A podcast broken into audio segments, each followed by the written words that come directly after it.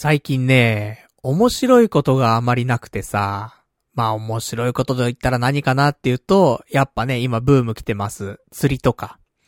あとは、まあ、中学生、中学2年生ぐらいからずっと面白いななんて思ってるのは、まあオナニーなわけなんですけども、まあこのぐらいしかないんだよね。二大巨頭。釣りとオナニーがね、私のね、最近の面白いなって思うことなんだけどもさ。で、釣りはね、なかなか友人と一緒にね、行く機会が、まあなくてというかタイミング合わなくてさ、行けなくて。今週ちょっと行ってないんですけども。だから、ね、もう一個できること。そしたら下のね、竿を握ることしかできないわけですからね。まあオナニーするしかないんですけども。いや、今回ね、初めて、このオナニーしたんだけどさ。いろんなオナニーしてきましたよ、俺もね。この、ね、中学生2年生からさ、長い間ね、いろんなことしてきました。何やったかな？逆立ちしながらとか。あと、ラジオ放送しながらとかね。あとは逆エビゾリになってとかね。自分の胸にね、射精するとかね。暖かいみたいな。ありましたけどもね。いやもうそれ、それじゃないなと思って。今回はですね、あの、男優オナニーっていうのをね、ちょっとやってみまして。何かというと、AV とか見てるとさ、男優の人がフィニッシュするときにさ、ね、まあ、挿入してるところから、抜いて、で、ゴムを外して、で、女性に対して射精するじゃない。まあ、なんか、お腹なのか胸なのか顔なのかわかんないけどもさ、射精するわけじゃない。だからその、あの、抜いて、すぐにゴムを外す。そして、外して、射精する。っていうのを、えー今回やりまして、楽しかったなと思って。これが今週一番、あのーテンションの上がった話だったんですけどもね。いや、なかなかやったことないのよ。あのー射精コントロールがなかなかできないからさ。だから、あ、行きそうだなって思った瞬間に、もう我慢できないわけよ。行ってしまうわけ。だけど、男優さんはね、それコントロールするわけでさ。憧れるじゃん。だから俺も、ね、あの、コンドームはめて、オナニーして、で、お、そろそろ行きそうだと思ったら、ゴムを、その、ゴムの先端っていうの？あそこの、液溜まりみたいなところあるじゃない？あそこを持って、超引っ張るわけ。そう、そうすると、あの、すごい勢いでゴムが外れんのよ。パチンつって。もうなんか、あの、ゴムパッチンぐらいのさ、ね、あの、ゴム、ゴム加えてね、二人の人がさ、ゴムの端とゴムの端加えてさ、ずーっとなんか遠く離れてってさ、片方がゴム離しちゃってパチンみたいな、痛えみたいなあるじゃない。あのぐらいのゴムがパチンって弾けるわけ。で、えー、すぐにね、射精しちゃうから、あの、ティッシュでね、あの、うまく、ホールドして、射精するわけなんだけど、やったことある人いる？この、い、まあ、そもそもさ、コンドームつけてオナニーするっていう人は多分少ないと思うんだけど。だから今度ちょっとやってみてほしいんだよ、一回ね。ゴムつけてオナニーして、行きそうになったらゴムをバチンつって外して、そんで、射精すると。これね、結構面白いよ。あの、射精コントロールの、なんだ、トレーニングもなるし、なんかとてもね、あの、いいかなと思って。あの、近々またね、えー、この男優オナニー、ね、勝手に名前つけてますけど、男優オナニーね、ちょっとやっていこうかなと思って。だから、あのまあ、ゴムつけてやるわけなので、私から、私がね、昔から提唱しております、あの、カリオナトレーニング。あれの流れでいけるから。カリオナトレーニングね、コンドームつけてやって、で、それでフィニッシュしそうな時に、男優オナニーに切り替えて、パチンつって外して、で、射精するという。この、綺麗なコンボが決まると、おそらくね、あの、オナニーライフがね、また一段階上の、まあ、高みにね、登るんじゃないかなと思いますからね。ぜひ皆さん、えー、カリオナトレーニングからのね、男優オナニー、ちょっと試してね、いただきたいなと。ね。そんな話から始まるね、今日の童貞ネットでございますけどもね。まあ、この後もね、まあ、2時間ぐらいね、やっていきたいと思いますんでね。よかったら最後までね、お付き合いいただけたらと思います。それでは今日もね、やっていきたいと思います。パルナイトの童貞ネット、アットネトラジー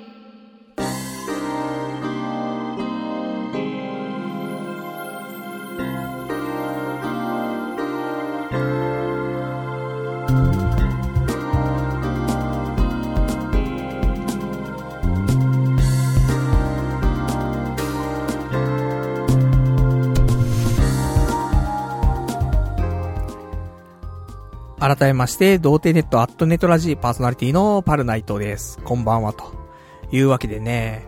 まあ、今週ね、まあ、一番テンションの上がる話何かなって、あの、考えたとき結局このね、男優オナニーだったわけなんですけどもね。まあ、やったことある人いるのかな？普通のね、例えば、まあ、我らはね、モテないからさ、相手が女性ってことがないからね、オナニーになってしまいますけどもね。ちゃんと女性相手にセックスをする人、いると思うんですよ。このラジオ聞いてる人もね。あの、嫁がいるとかね、子供がいるなんていう人、たくさんいるからさ。そうするとさ、あるのかねそういう男優がやるような性行為中は、ゴムをつけてて、最後出す時だけゴムを外して出すみたいな。ねえ、ちょっと一回やってみたいけどもね、やる機会ないので。だから今度風俗行った時に、風俗行った時にちょっとやってみようか。ちょっとやっていいっすか？つって。あの、出す時抜いて、あの、ゴムバチンって外して、で、射精していいっすか？どっかかけていいっすか？みたいな。そういうのをちょっと今度じゃあ目指すために、今からね、男優オナニーをね、ちょっと勉強してね、トレーニングしていきたいなと思っておりますけどもね。まあ、そんなね、今日のラジオでございますが、えー、今週ですね、何やったかっていうと、特に何もやってないんだよね。やっぱ仕事が始まって、なんか仕事が、仕事やりながらのラジオというのがね、まだ上手いサイクルがちょっとよくわかっていないってところもありまして。まあ、とはいえ、一応休みはね、2日間ありましたから、まあその2日間何やったよみたいな話とか、あとはね、あの、最近 YouTube 私頑張ってね、動画投稿してるんですけどもね、365日の断捨離ライフっていうね、えー、とても素晴らしいコンテンツをね、お送りしておりまして。ちょっとそこもね、振り返りたいなと思って。まだ見てない人もいるでしょ、リスナーの皆さんの中ではね。ぜひ、あの、こんなもの捨てたんだよとかね、あのこんな思い出が詰まってるものを捨てたんだみたいな話もね、ちょっとしていきたいと思うんで、よかったらね、あの動画もね、短いんで、1個3分ぐらいの動画なんでね、見てほしいなーって思ってます。毎日アップしてるから。だからそんなのね、話をね、ちょっとさせていただいたりとか。まあ、あとは、まあ、まあ毎週あるようなね、えー、ご報告だったりとかもいっぱいありますからね。まあ2時間ね、あのー、もう今日は2時間半とか3時間とかいけませんよ。2時間ぴったりでね、今日は終わりにしたいと思っております。それなぜかと。ね。話すことがあるとかないとかじゃないんだよ。今、これ生放送ね、やってますけども、その前にですね、前説ってのがあるわけですよ。まあ、前説つってもね、あのー、生放送ね、遊びに来てくれてるリスナーの人とね、ちょっとコミュニケーションではないですけどもね、コメントもらったらそれについてお話ししていくみたいなのがね、えー、まあ、大体いつも30分くらいあるんですけど、今日、1時間半やっちゃったんだよね、毎節。だからこのね、今始まったと思うでしょ、ラジオ。違うんだよ。1時間半前から喋ってんだよ、俺。で、こっから2時間喋るから。今日3時間半喋るっていうね。まあそんな回になっておりますんで。なんで、ね、ぴったり2時間で終わりにしたいと思います。で、あの、よくね、そうやってパルナイト前説や、やってるって聞くけど、ポッドキャストで配信しないじゃん。ね、思うかもしれない。そんな人にはね、あの、おすすめのね、聞き方があるんですけどもね、えー、YouTube の方で、ね、えー、パルナイトチャンネル登録していただきますと、あの、ライブ配信版っていうのがね、童貞ネット上がってます。で、これだと、本当に前説のところから全部入ってるから、前説だけは YouTube で聞いてもらって、で、あの本編はね、ポッドキャストで聞いてもらうっていう、まあそういうね、うまい使い方もありますからね。よかったら前説もね、聞いてみてください。今日はなんか、ちょっとね、前説荒れてましたから。何が荒れてたかっていうとですね、あの、掲示板はクソっていうね。もう本当に掲示板嫌いみたいな話に最後ね、なんか終始なっておりましたけどもね。そんななんか、俺が少しやさぐれてる感がね、出てるかと思うんでね。あのー、最近パルナイト、ね、とんがってねえなとか、思ってる人いたらね、えー、今日は少し、あのー、感情を出してね、お話をしてた時が、前説の中でありましたからね。そんなパルナイトたまにはね、あの、聞きたいよっていう人いたらね、あの、YouTube ライブの、その、アーカイブみたいに残ってますからね。よかったら聞いてやってもらえると嬉しいなという感じでございますと。じゃあまあ、あと今日ね、いろいろ喋っていく中で、えー、お便りなんかもね、その間読ませていただけたらと思うのでね、お便りもどんどんね、送っていただけたら嬉しいなというところでございます。じゃあお便りの宛先をね、先お伝えしておきましょう。お便りの宛先は、えー、こちらメールでね、お待ちしております。メールアドレスは、radio.doutei.net、radio.doutei.net、えー、こちらになっております。まあ、リアルタイムであればね、えー、そのまま、この放送中に読ませていただきますし、リアルタイムでなければね、えー、次回の放送で読ませていただきたいと思いますのでね、よろしくお願いいたしますと。で、じゃあ今日のお話なんですけども、何話しましょうかね。あのー、今週の休みは、水曜日と、あと土曜日だったんだよね。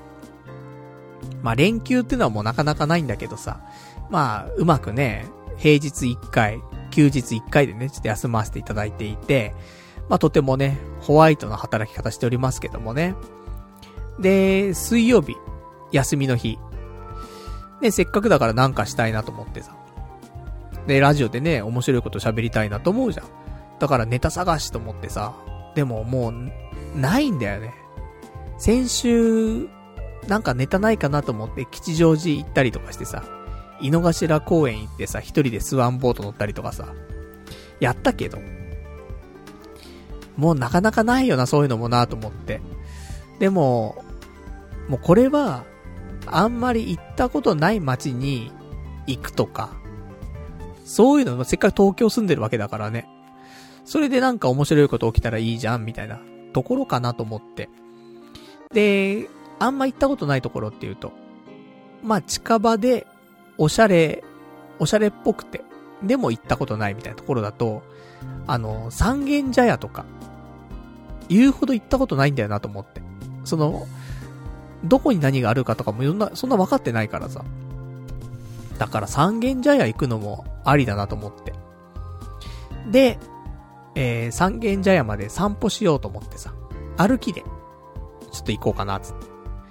で、せっかく歩くから、その間ドラクエウォークやってね、ドラクエウォーク起動しながら、ね、えー、ガガガスペシャルの音楽聴きながらね、三軒茶屋まで散歩してさ。結構遠いんだけどね。何キロあんだろう ?4、5キロあんのかな？そんなないかな？わかんないね。でも4、5キロあるか。で、うちから歩いていくとね、ありますから。まあまあ、いい散歩なんだけどさ。で、歩いてるじゃん。まあ、ドラクエウォーク結構はかどるんだけどさ、それでね。で、どんどん歩いていくと、途中で、池尻大橋っていう駅があんのよ。で、そこのあたりから、なんか歩いてると、人がなんか立ち止まってるの。なんかその、学生とかが何人かで固まって止まってたりとか、なんか、なんだろうなって思って、で歩いてたら、目の前の方で、あの、ビデオカメラ、でっかいビデオカメラね、撮影用の、テレビ用のね、カメラ持ってる人がいて、なんかスタッフっぽい人もチラチラいるわけ。あ、なんか撮影してんだなと思って。で、カメラの方を見たのね。レンズが向いてる方。で、普通に俺関係ねえから、まあ、ねえ、イヤホンしてさ、ガガガスペシャル聞いちゃってるからさ、周りの音あんま聞こえないからさ、まあ、いいかと思って。普通にね、じゃあ通り過ぎようと思って。カメラの前、ね、すんませんと思って。通り過ぎようと思って、で、カメラのレンズ向いてる方向パッと見たの。そしたらさ、ダウンタウンのまっちゃんがいんのよ。ダウンタウンのまっちゃんが、なんかポーズ決めてるの、なんかその、ちょっと気だるい感じのポーズとか、してて、え、ま、あれ、まっちゃんがいると思って。でも俺、そこで、うおっていう感じにならずに、そのまま通り過ぎるんだけど。でも通り過ぎた後で、いや、まっちゃんだぞと思って。まっちゃん本当にまっちゃんだったのかなみたいな。なって、ちょっと止まっちゃってさ、やっぱりさ。で、別にね、あの、わざわざ戻ってまで見には行かないんだけど、ちょっと足を止めちゃうみたいな。まっちゃんだったよなみたいな。すげえなと思って。都内住んでるとこんなこと起きんのかと思って。今まで起きたことないんだけどと思ってさ。でもそんなね、ほんと、歩いて、ほんと歩いてカメラ、カメラ、俺、まっちゃんだからね。おーと思って。ねまあそんなんあってさ、だから、もうこれだけで、ね、散歩した甲斐あったなと思って。だから今日のラジオのピークここなんですけどもね。一番、下手したら、ま、結構前に、渋谷区役所で安倍総理とね、すれ違ったっていうのがありましたけども、そのレベルだよね。本当にまっちゃんの撮影の間に入っちゃったみたいな。だからさ、ねやっぱ都内すげえなと思って。だから俺都内に憧れてね、渋谷に住んじゃったりするんですけどもね。まあ、だからといって何の接点もないからね。まあちょっと寂しいものもあるんですが、まあこんなことがね、ちょっと起きまして、散歩した甲斐があったなと思ってさ。で、そのまま、三軒茶屋着いて、でもなんかよく街がわかんないからさ、まあ賑わってる方の、なんかの商店街みたいなそれずっと歩いていこうかなと思って。で、ずーっと歩いてったら、なんかそのまま、あの三軒茶屋越しちゃって、下北沢まで行っちゃって。で、下北沢着いて、スタ丼食って、普通に帰るっていうね。なんでもねえ一日だったなと思って。普通にドラクエウォークしまくって、で、まっちゃん見て、スタ丼食って帰る。もう、普通の日常だよね。なんか、ただの、ただ普通に、今日することねえな何しようかなっていう人の一日みたいな。ね全然そんなんじゃなかったんだけどね、本当は。ネタを探しに、ね、歩き回ったはずなのにね。結果そんな感じでね、着地しまして。でもまあ、その日結構ドラクエウォーク頑張ったから、今ですね、ドラクエウォークのね、えー、ラン、ランクとかレベルなんですけどもね、えー、ランクが今21になりまして、レベルが28。ま、全然やってないじゃんっていうね、話ではあるんだけどもさ。ね、もっとやんなくちゃね、いけないんだよね。なんか友達はね、今レベル41とか、41とか言ってるやつがいるね。すげえなーと思って。ちょっとやんなきゃななんて。やっぱり周りでね、やってる人が少ないと、あのー、俺もってなかなかならなかったりするんだけどさ。久しぶりにね、あ、あの、そういうやってる友人たちに結構会ってさ。お、意外とみんなやってんだなと思って。俺もちょっとやろうと思って。で、この間、あの、ガチャ引いたら、メタスラの剣、メタルスライムの剣が、ガチャで出まして。結構回したんだけどね、これまでもね。無課金だけど。もう回せれる、回せるんだったらもう、メタルスライムの装備が出るガチャを回して。で、ようやく初めてメタルスライム装備が1個出て、それが剣だったんだけど。で、これをね、レベル50まで上げてさ。そしたらなんかすげえパーティー強くなったから急に。で、これでまたちょっとね、やる気が出たなと思って、ドラクエウォークね。まあ、レベル30ぐらいまではね、この週末までにはね、持っていきたいなと思ってますけどもね。一応明日ね、あの、お仕事休みなのよ。あの、いつも水曜日休みなんだけど、えー、火曜日ね、ちょっとお休み今週だけちょっとイレギュラーでなっておりまして。だから明日ね、ちょっと買い物とかね、行こうかなと思ってるんだけど、その時もね、あの、ドラクエウォーク起動してね、で、レベルをね、ちょっとガンガン上げていきたいなと思ってるんですけどもね。皆さんやってますか？ドラクエウォーク。まあ、最初ね、や、なんか盛り上がったからさ、やってる人もいたかもしんないけど、やっぱね、リリースされて少し時間経つとね、もうやってないよなんて人もいるかもしんないけどもね。あれはでも結局、なんかガチャでいい武器が出たら、やる気出るんだけど、いい武器全然出ないんだよね。星5の武器がさ、一番いいのは星5なんだけどさ。星5の武器が出ないから、それがね、ちょっとやる気をそがせるよね。もうちょっと排出率上げてもいいんじゃないかなってね。まあちょっと思いましたけどもね。まあそんなわけで、ドラクエウォークね、えー、なんだかんだ、少し、ね、また復活してやっておりますと。そんな感じ。で、あと今週なんだけど、このペースで喋んの？このペースで喋ったら、これ1時間で終わっちゃうんだけど大丈夫かな？まあいいわな。そういう日もあるわ。前説込みでしたらね、あの、2時間にしますよ。ね。水増ししてもしょうがないよね、話をね。そんなんで。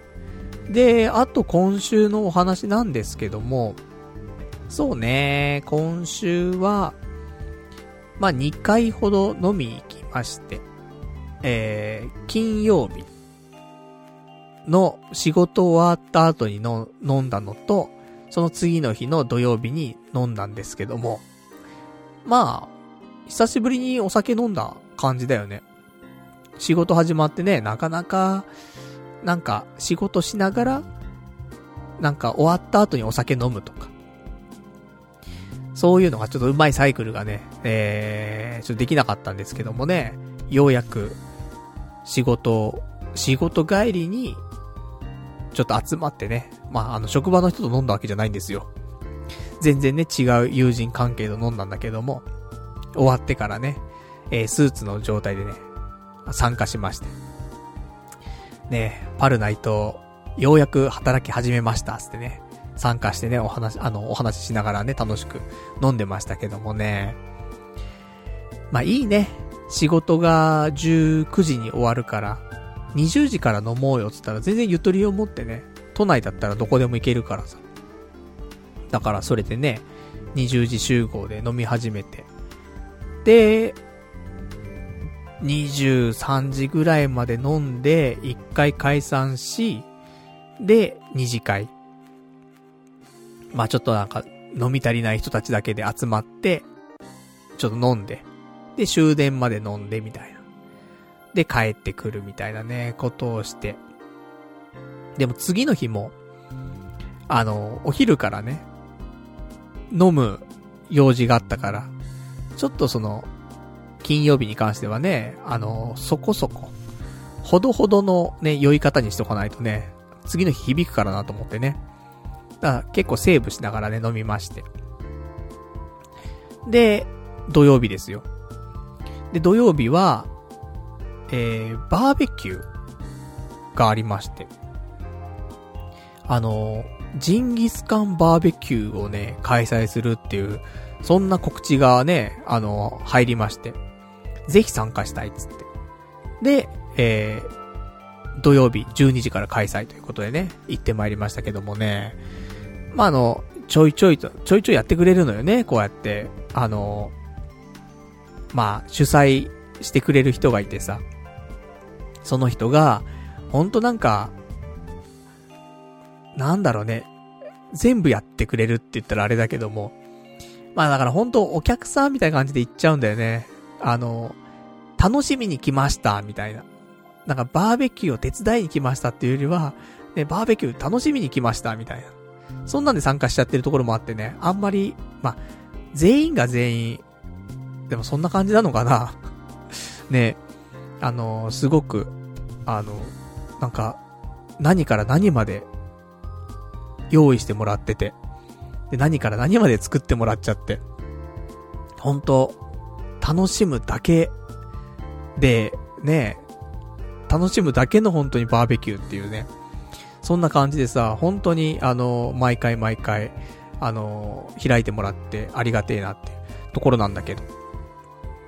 で、今回はね、その、ジンギスカン、北海道から取り寄せて、ね、取り寄せたジンギスカンをね、えー、食べて、ラム肉ね、ガンガン食べてね、あ、ラム肉うめえな、つって。で、なんか、じゃがいもとかもね、北海道からお取り寄せのじゃがいもだからね、じゃがいもも焼いてうめえ、つって。なんでもうめえ、つって。で、食いすぎちゃってさ。で、なんか、日本酒とかもね、あの、なんか、俺が就職したお祝いでとかさ、それで、千金っていうね、俺の好きな酒を買ってきてくれた人がいたりとかね。で、そういうの飲んでさ。だからなんかね、あの、うまい酒と、うまい肉と、ね、あとなんか、いろいろとね、用意しといてくれてたポテサラとかさ、金目鯛とか、サンマとか、牛のステーキとか。ね、ほんと美味しいものとね、美味しいお酒に囲まれての、バーベキューみたいな。なんか、大人してんなと思って。ねえ。これが、なんだろうね。何なんだろうね。別になんかラジオでがっつり喋ろうみたいななんか、気象転結があって、こんな波乱万丈なことありましたではないんだけど、普通の30ね、もうあと来月になって39歳ですけどもね、アラフォーの休日の過ごし方みたいな。そんな感じするなぁと思っちゃって。みんなね、あの集まってる人みんななんか、ちゃんとしてんのよ。アラフォー、アラサーアラフォーのね、集まりだからさ。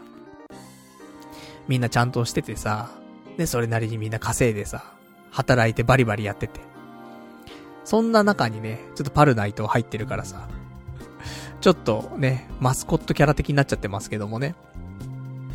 だそんなんでさ、ね、まあバーベキューね、楽しみまして。そんなところだよね。うん。まあ季節的にも良かったよね。ちょうどでも暑かったんだよ、この日な。急にさ、昨日の夜とかさ、一気に寒くなってさ、気温とかも18度とかな、なったけどさ、このバーベキューやった日とか、昼間、30度とかあったからね。もうわけわかんねえから、またなんかちょっと風邪ひきそうなね、ところありますけどもね。昨日の夜ね、窓開けっぱなしにして寝ちゃったんだよね。寒くて。ね、まだタオルケットで寝てるからさ。風邪ひいちゃいそうだななんて思いながらもね、ちょっと気をつけないと。今はね、風邪ひいたら仕事休めないからね。ね、働き始めてすぐにね、病気になって休んじゃうとかね。ちょっと目も当てられないからね、体調管理だけはしっかりしないといけないななんてね、思っておりますけども。まあそんな感じの、えー、私の今週のお休みの過ごし方でございましたと。まあそんなところかな。もうあとはもう、アニメが2019年秋アニメが始まったからさ、まあそれをちょいちょい見たりとか。そんな生活よ。ほんと。もうなんでもない生活。だからね、もう少し、ラジオ的に面白いね。そんな生活しないと、2時間喋れないからね、やっぱね。ただただ楽しむ生活じゃあね、ダメなんだなってね。改めて思いましたけどもね。ただ普通に、ね、あの、愉快で楽しい毎日過ごしてますみたいな感じだとね、まあ、何もね、波乱万丈なことないからね。だから、やっぱなんか自らね、変なところに飛び込んでね、えー、いろんなことを体験してくると。まあ、そんな風に生きないとね、えー、やっぱポッドキャスターとしてはね、良くないなと思いましたんでね、えー、来週からはね、えー、いろいろとね、飛び込んでいきたいと思いますけどもね。まあ、ようやく、その仕事、まあ、慣れてはきてないんだけども、まあ、仕事しながらね、日常を過ごしていくっていうそのサイクルはね、慣れてきたから。だからこっからはね、多少は、あの、来週ぐらいからはね、えー、仕事終わりにこんなところ行ったよとかね、そんな話もできるんじゃないかなと思っておりますんでね、ご期待いただきたいと思うんですけどもね。でね、なんか、本当はね、ちょっと一個、動画というか、それを見て、レビューもしたいなと思ったんだけど、まあ、結局見てないから、ね、レビューできないんで、来週とかかもしんないんだけど、あの、バーベキューやってる時にさ、ちょっと話題になった話があって、アマゾンプライムビデオでさ、やってるオリジナル番組でさ、バチェラーってあるじゃん。なんか、いい男を女がみんな群がって争奪戦みたいなさ。よくわからんのだけども。あれがさ、面白いんだって。もう、この、このラジオ聞いてるリスナーの中で、バチェラー見てる人いる？いなくね？なんかさ、俺たち向きのコンテンツじゃないと思うんだけど、ただ、やっぱなんか、結婚してたりとか、その女性に対してそんな別に不自由してないとか、あと社会で成功してるとか、そういう人は、バチェラー見てんだよね。で、バチェラー面白いって言ってるんだよね。だから俺もね、バチェラー見ようかなとか思って。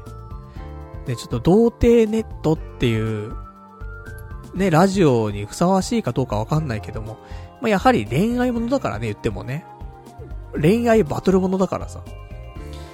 だからなんか女の醜いね、バチバチバトルが見れるみたいなところでさ、バチェラー、ね、見てみると面白いのかななんて思って。で、ね、アマゾンプライム会員だからさ、見れますから。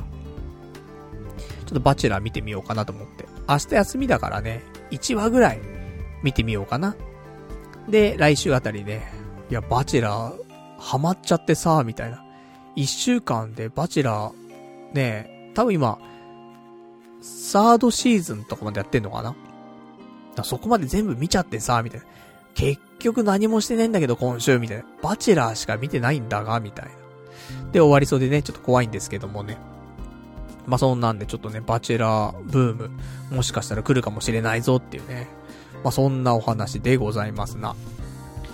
じゃあね、えー、お便り、お便りいただいておりますが、ちょっと読んでいきましょうか。お便り、ラジオネームさくらさん。これ多分ね、あの、男優、男優オナニーのことだと思うんですけども、彼女いた時は似たようなことしたことあるよってね、お便りいただきました。ありがとうございます。だから、あれですか、その行為が、行為がフィニッシュになる瞬間に抜いて、で、ゴムをパチンって外して、出すと。やったことある人いるんだね。ぜひ、ね、ちょっと憧れますね。でもさ、これを憧れますねとかって言ってるアラフォーって怖いよね。これさ、二十歳前後のやつがさ、うん、憧れるとかって言ってんだったらわかるけどさ、よ、40手前のおじさんがさ、うん、憧れるとか言ってるのはさ、もうちょっと気持ち悪いよね。でもね、そういうのなかなかない人間ですからね、私ね。やはり、あのー、憧れちゃいますね。本当に、縁がないもんね。そういう、も、もちろんそういう行為にも縁もないですし、そもそもの女性に対して縁がないですしね。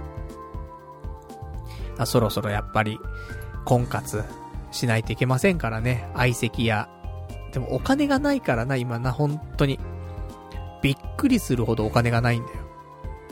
あのー、仕事をさ、9月の中旬から始めましたけど、その時は、あ、結構ゆとりある状態で働き始めちゃったなと思ったわけ。11月ぐらいまで働かなかったとしても全然平気だったんじゃないと思ったけど、蓋を開けてみたら、いや、9月中旬から働いててよかったと思って。あの、全然金ねえんだわ。びっくりするぐらい金なくて。あれ、こんなない？と思って。だからね、あのー、仮想通貨とか当てにしてたところはありますけど、それにしてもだよね、結構なくて。一応じゃあ今週の仮想通貨の話もうしちゃいますか。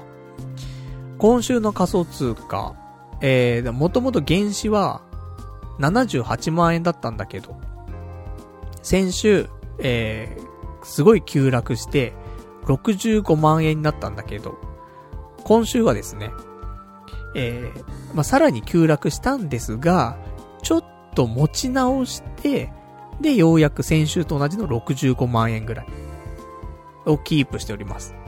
なんとかキープしてる。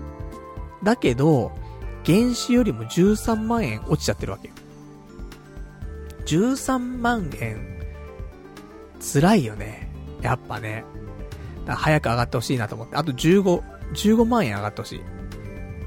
で、えー、価値としてね、仮想通貨の価値として80万円になってくれたら、ちょっと御の字なんだよね。そこまで言ってくんないと、もうなんか、金ねえなーになっちゃうね、本当に。リソナ銀行からもですね、えー、今週さらに5万円追加でね、お金借りてきましたから。なんでそんな借りんのよって思うかもしんないけど、ねえ、なかなか入りようなわけですよ、お金が。何に使うのかというとですね、あの、結婚式。友達の結婚式が、10月の、いつですか ?22 日の火曜日。ね、この日にあるんですよ。なので、あのー、その日に着ていくためのスーツを買ったりしなくちゃいけなくて。さすがに、毎日着ているビジネススーツを着ていくわけにもいかないわけですよ。だから、ねえ、あのー、結婚式用の、ちょっとスーツを買わないといけないなっていうことで、そのためにお金を下ろしたって。下ろしたっていうか借りたっていうね、ところなんだけど。借りた金で買ったスーツで結婚式のお祝いに行くってね、それとてもナンセンスって思うんだけど。で、えー、昨日とか、ちょいちょい見に行ってんだけど、ちょいちょい見に行って、で、昨日とかも会社の帰りに見に行って、だけど、なんか、買えなくて、どうしようかな、とか思って。一応明日休みだから、明日、買おうかなと思ってる。で、今買わないと、あの、竹直したりとかもいろいろあるからさ、間に合わなくなっちゃうんでね、えー、休み的に、ま、明日が一番いいタイミングかなっていうね、ことで。まあ、そんなところかな。金ないんだよね、本当にね。で、さらに、ね、ご祝儀が出るわけじゃない。3万円包むわけじゃない、やっぱりいい大人だからさ。さすがに友達だからね。あの、5万円とかない親族じゃないからね。かといって昔みたいに、あの、5000円2枚に1万円1枚みたいなさ、一応3枚だから割り切れませんみたいな感じで2万円みたいな。いや、貧乏すぎてちょっと無理なんだが、みたいなね。そういうことをしたこともありますよ、過去にはね。20代の頃とかはさ、ね、安定してなかったからさ。だから、でもそれはさすがにもう30手前、30じゃないよ、40手前になってさ、それできないじゃん。いい年のおじさんが。見え張るわけじゃなくて普通にね。だからさ、やっぱ3万包むわけじゃんで、プラス、スーツ。ジャケットが、でも、セットアップで、その、ジャケットとパンツのセットのやつで、でも安いやつ。2万円ぐらいのやつ。安いんだか高いんだかわかんないけど、まあ、巷では安いっていう風に言われている感じだよね。その金額帯だったら。だからそれを買って、で、シャツ。シャツも必要なんだよね、ちょっと。きらびやかな。で、ネクタイは、もう昔、つけ、使ってた、シルバーのネクタイあるから、もうそれでいいのかなと思って。細身のね、やつがあるから。あとはちょっと胸に刺すね、あの、チーフを、ちょっと買って、みたいな、ハンカチーフをね、買わないとなと思って。でもそのぐらいなんだよね。だから、まあ、2万、2万5千円ぐらいで、シャツが高そうだな。シャツいくらすんだろうな。ものによってはやっぱり6000円ぐらいするもんね。で、チーフ買って消費税入れて3万円。ね、服だけで3万円かかって。で、ご祝儀で3万かかって。結婚式1回で6万かかっちゃうからね。でも、このスーツ、あのー、今回だけじゃなくて、来年も、私、おそらくなんですけどもね、えー、そういう結婚式的なものに呼ばれる予定がね、あるので、呼んでくれるかわからないけど、多分呼んでくれると思うのでね。その時にそのスーツは使えるので、まあ、今回買っとかないとね、逆に、また、また買わなくちゃいけなくなっちゃうからね、変な感じのやつをね。だったら、ある程度ね、ここでしっかりしたものを揃えてと。いうのが本当は一番いいんだけどなーっていう感じ。まあだからね、そこでもまた3万円かかるから。もうこのね、えー、まあ結婚式はお祝いですからね。ちゃんと、あの、そこはケチらずにね、あの、しっかりと、相場のものでね、えー、進めたいと思ってますけどもね。で、もう、今後、私も結婚するかもしれないわけですからね。40、40までに結婚したいなできんのかな？できねえよなでも、で、したいんだけどさ。そしたらね、あの、これまでね、ご祝儀いっぱい払ってきましたけどもね、えー、回収したいと思いますから。だから一回結婚式やんなくちゃね、いけませんからね、ちょっと偽装結婚でも何でもいいんでね。ちょっとなんか、話し合わせてくれる女性でもね、できたらいい、いいななんて。でそういう話し合わせる女性ができると、そっからなんかの錯覚で本当に愛し始め、ね、お互いに。で、け、本当に結婚するみたいな。そういう可能性もありますからね。なんか、逃げるは恥だが役に立つみたいなね。そんなドラマっぽくななってきますけどもね。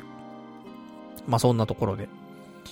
ねえ、ちょっと、私もね、お金がない中ですけども、ちょスーツとかね、明日買ってこようと。まあ、そんな感じでございますな。ねえ、ほんとお金がない。ねえ、なんでないんだろうね。それは使ってるからだよ、つってね。そんな飲み歩いてるからだよ。ね、いや、ごもっとも、つって。まあまあ、ねお金がないからつってね、家でずっとなんか縮こまってさ、なんか、お金ないっつって。で、もう、寝るしかないっつってさ、横になってるよりはさ、まあちょっとお金なくてもね、外に出てさ、少し、ね、周りとコミュニケーション取りながらさ、人生を生きていく方が、まあいいんじゃないかなと思ってね。まあお金はないなりにね、少し使ってはいますけどもね。まあ何がいいんでしょうかね。家で、家にこもって、2019年、秋アニメをね、ひたすら見るのがね、本当は幸せなのかもしれないですね。来週は、ね、下手したらそんな感じになりそうで怖いんでね。もうアニメ溜まっちゃってるからさ。仕事終わってからね、見りゃいいんだけどさ。なんかそんなに、ね、進んでないんだよね、アニメね。1日6本ぐらい、ね、全然見えようと思ったら見えんのにね。だから、あれなんだよね。今家帰ってきてからさ、することがさ、ねえ、まあ、19時に仕事終わって、で、会社出て、で、電車乗って、まあ、家まで帰るわけの途中でね、コンビニとか寄ってさ、食料買って、で、家着く時には、まあ、20時前ぐらいだよね、に家着きますと。で、家着いたら何するのって言うと、まあ、ご飯、ちょっと食べますよ。で、ご飯食べてから、さあどうしようと。動画撮んだよね。あの、最近、毎日ね、YouTube の方に動画上げてますけどもね、365日の断捨離ライフっていうね、新しい、あの、企画を、ここ、9日間かな、やっておりまして。だから家帰ってきたら、その断捨離ライフのね、動画撮るんだよね。で、まあ、動画撮るにはさ、その毎日、いらないものというかさ、まあ、家にあるね、えー、もう1ヶ月以上、うちにあるもので、で、なんか、あえてそうやってね、捨てていこうみたいなものをね、ピックアップして、で、それ動画にしているわけなんですけどもね。だ家帰ってきたら、飯食って、で、飯食い終わったら、今日何捨てようかな、つって。で、部屋を物色して、じゃあこれにしよう、つって。で、撮影始めて、みたいな。アップして、みたいな。サムネ作って、みたいな。で、それしてるとさ、まあ、そんな時間かかんないんだけどね。まあ、9時半とかなってんだよ。21時半ぐらいになってんだよね。で、そっから YouTube とか見て、で、よし、アニメ見ようと思うと、22時とか、23時とかなっちゃってっから、アニメ2、3本しか見れないみたいな。で、あ、もう明日仕事だから、つって、2時ぐらいにね、寝ますからね、私最近。そんな生活なんだよね。いいのか悪いのかわかりませんけどもね。でもあの、やっぱり仕事があるから、ほんと2時ぐらいには寝るようにしてるよ。昨日ちょっとね、遅くなっちゃったんだけど、結局なんか3時ぐらい寝ちゃったんだけど、でもやっぱり、あの、めったなことがない限りは、2時前後には、寝て、で、6時間ぐらい寝てるかな。なるべくね、最初のうちぐらいはね、えー、ま、6時間睡眠をね、ある程度キープしていきたいなと思ってますから。まだ、遅刻1回もしてませんよ。あのすべて、えー、初日からすべて俺が一番に会社に来てます。珍しい。ね、そんなこともあるんですねっていうね、ことなんだけどさ。まあ、せめてね、早く行って、で、まあ、事務員だからね、あの、ちょっと掃除したりとか、まあ、そんなのをして、で、あの、その日やる仕事ね、についてちょっと考えたりとか、やることは毎日一緒なんだけどさ、少しでもね、昨日よりも一つでもなんか、あのー、改善できたらなと思って。やっぱ仕事が遅いからさ、毎回毎回ね、えー、ちょっと反省しつつね、見直して、で、ちょっとどうやって変えたら少し早くなるかなとかね。まあそんなのをね、いろいろ考えてね、毎日やってますけどもね。ただ慣れればいいってだけじゃなくて、なかなか慣れないからさ、少し工夫をね、していかないとね、いけないんだなと思って、今頑張って仕事をね、やっておりますけどもね。まあそんな、ね、最近の仕事だよね。だからさ、だからそのね、仕事と、YouTube の動画、撮影と、その両立ね、なかなか、慣れるまでね、時間かかりそうだなと思ったけども、まあ、慣れてきたかな。言ってももうね、その365日の断捨離ライフについてはもう9回やってますから。まあこんな感じでやっていけば、あんまり負担なくできるかな、みたいな。それは見えてきたんでね。まだまだ続けられるかと思うんですけどもね。まだこの動画見たことないリスナーの人もいるでしょ。ぜひ、あのー、1本3分ぐらいだから。で、ちょっとだけ、その、アイテムについてのエピソードをね、話すんだけど、本当にちょっとだから気持ち程度ね。本当に2、3分で見れる動画なんで、よかったらあの、チャンネル登録もしてもらってね。それで、えー、断捨離ライフ、あの、楽しんでいただけたらなと思うんだけどさ。で、一応ね、これまでに捨ててきたもの。先週の段階では、二つ捨ててたんだよね。えー、一日目がチャブート、チャブートを一式捨てて、二日目は、ネクタイ一式を捨てたの。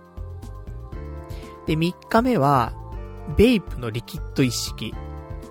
もう、鉄観音のさ、リキッドしかもうベイプ使わないから、それ以外はね、もう全部いらないと思って。で、捨てようっつって、ベイプのリキッド一式を捨てると。で、4日目は、天下。天下一式というか、あのー、お風呂場に置きっぱなしにしてあった、あの、一回洗ってね、干しておいた天下なんだけど、放置しすぎちゃってカビ生えちゃってて、もう使わないなと思って。で、ずーっとね、あのー、お風呂場にあって、なんかもう、衛生的に良くないしさ、毎日毎日それ見てて、なんか嫌な気持ちになるんだよね、やっぱりね。いつか捨てなきゃ、いつか捨てなきゃと思っても何ヶ月も経っちゃって。だから、まあ、この天が捨てようと思って、天が一式でしょ？で、あとは、えー、昔登山で使ったソフトボトルセットって、あのー、ペラッペラの、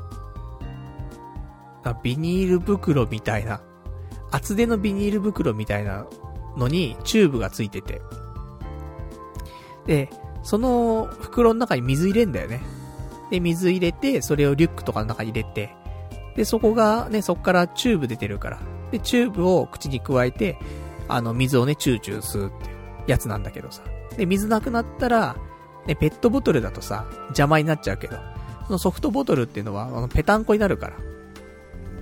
だから、あの、水飲み終わった後ね、えー、邪魔にならないし軽いし。ので、登山とかする人は、まあ結構持ってる人多いんじゃないかなと思うんだけど。もう使わないからね。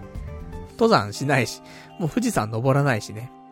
だから、で、も汚くなっちゃったし。ずっと放置してあったからもういいかなと思って。で、ソフトボトルセットしてたりとか、6日目は、リュック。もうね、カバンが多くなりすぎちゃったんだよね。なので、あの、リュックをね、捨てようと思って、コロンビアって一応メーカーのやつなんだよね。コロンビアのリュック。でもなんかもう下手っちゃっててさ、もう、ペコペコなんだよね。どこもかしくもが。ヘロヘロしちゃってて。だからもう捨てようと思って。で、リュックでしょで、7日目に関しては、ビジネス書。メルカリにさ、出してたんずっと。で、出してたけども、売れないビジネス書があったんだよね。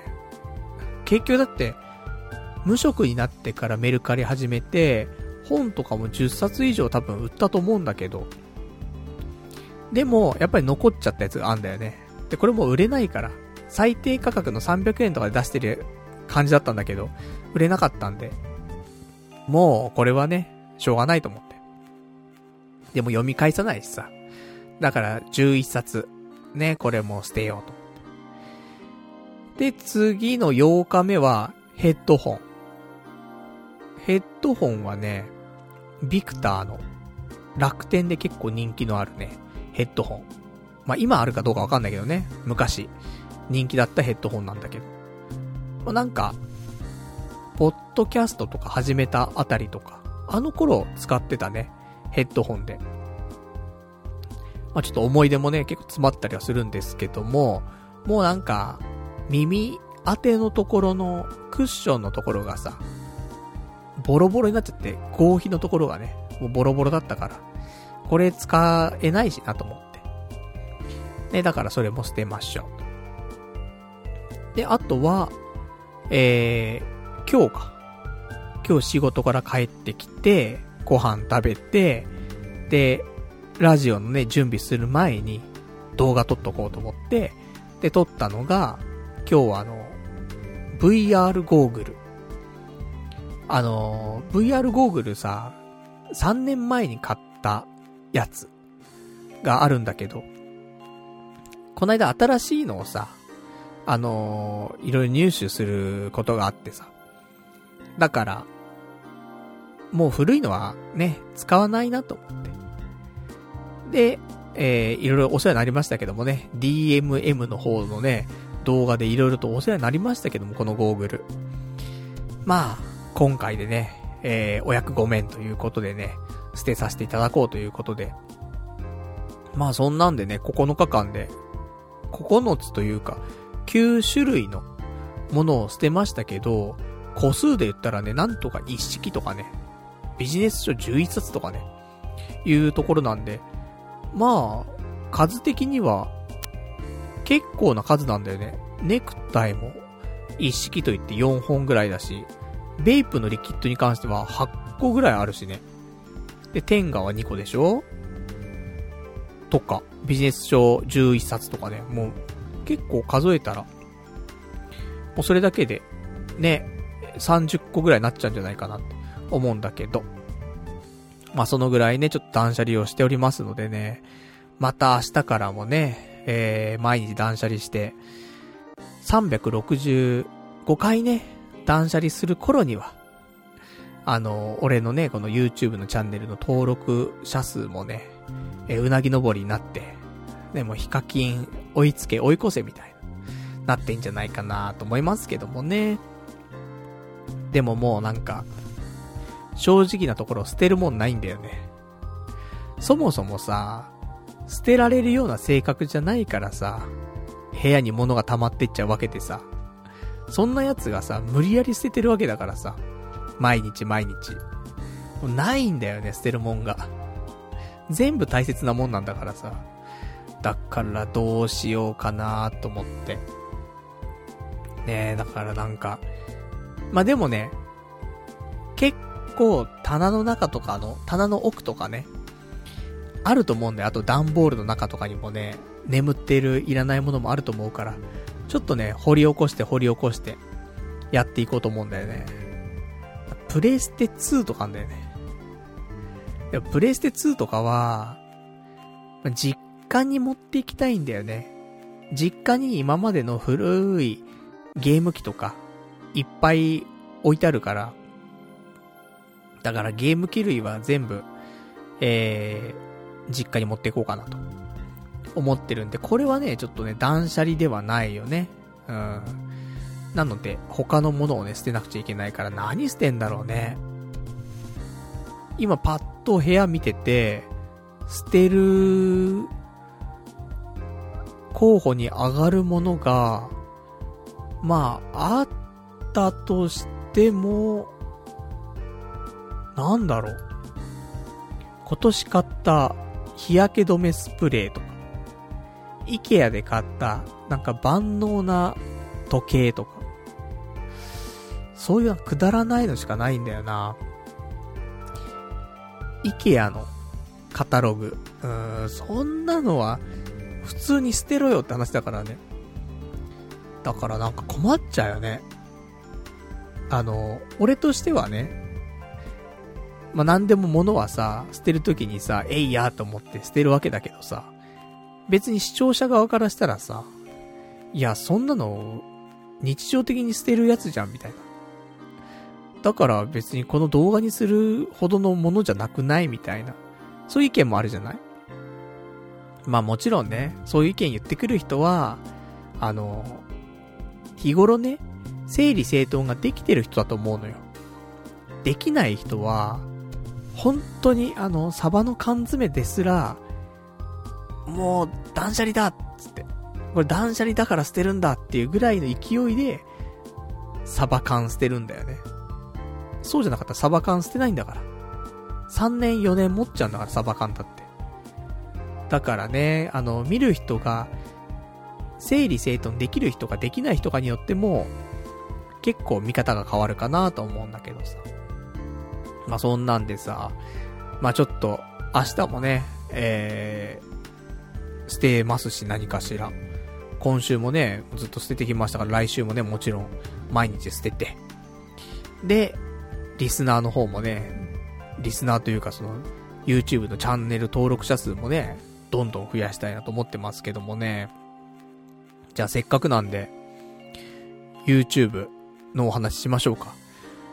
YouTube、1000人の道も、一人からと。ね。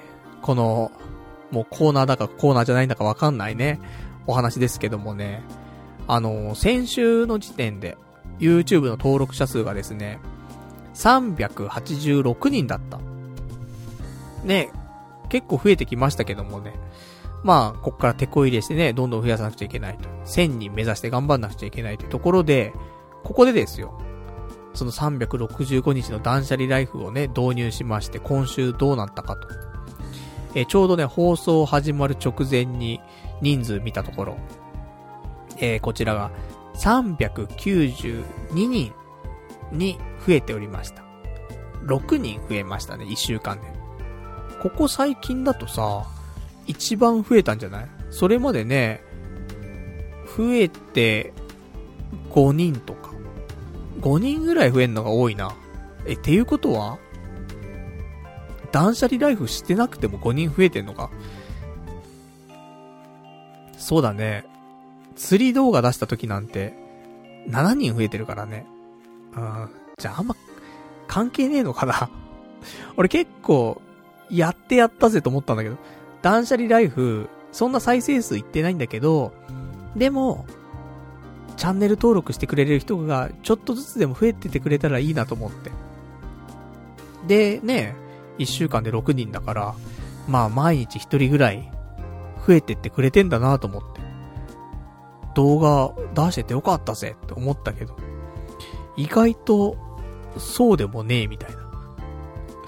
でも大丈夫。こっからだからね。あの、増えていきますよ。雪だるま方式でね、あの、チャンネル登録者数って増えていきますから。今はね、1日1人とかね、えー、多くて2人とか、そういう段階ですけどもね、これが本当に1日2人、3人、4人と、どんどん増えていくようになるから。そうすると、雪だるま方式で、ね、えー、増えやすくなっていくんだよね。だから1000人の道もね、あの、結構もう目前じゃないかなと。だって、あと8人いったら400人だからね。一応、ね、ちょっと大台じゃない？100単位で考えたらね。次目指すは500人だからね。だから、ちょっと来週、400人、目指してね、頑張っていきたいと思いますけどもね。まあそんなわけで YouTube、1000人の道も1人からというわけでね、もう頑張ってね、1000人に増やしていきたいというところでございますけどもね。じゃあちょっとね、お便りもいただいてますからね、読んでいきましょうか。お便り、ラジオネーム、ハゲナカマさん。えー、お疲れ様です。YouTube 頑張ってますね。今日は久々の生放送を聞いています。断捨離コーナーですが、もうちょい工夫すればさらに伸びそう。次回予告したりとか。ただそうすると手間がかかるし、色々と難しいですが、頑張ってくださいというね、お便りいただきました。ありがとうございます。まあそうなんだよね。もう一手間。ね、もう一工夫したら、さらに良くなる感じするんだけど。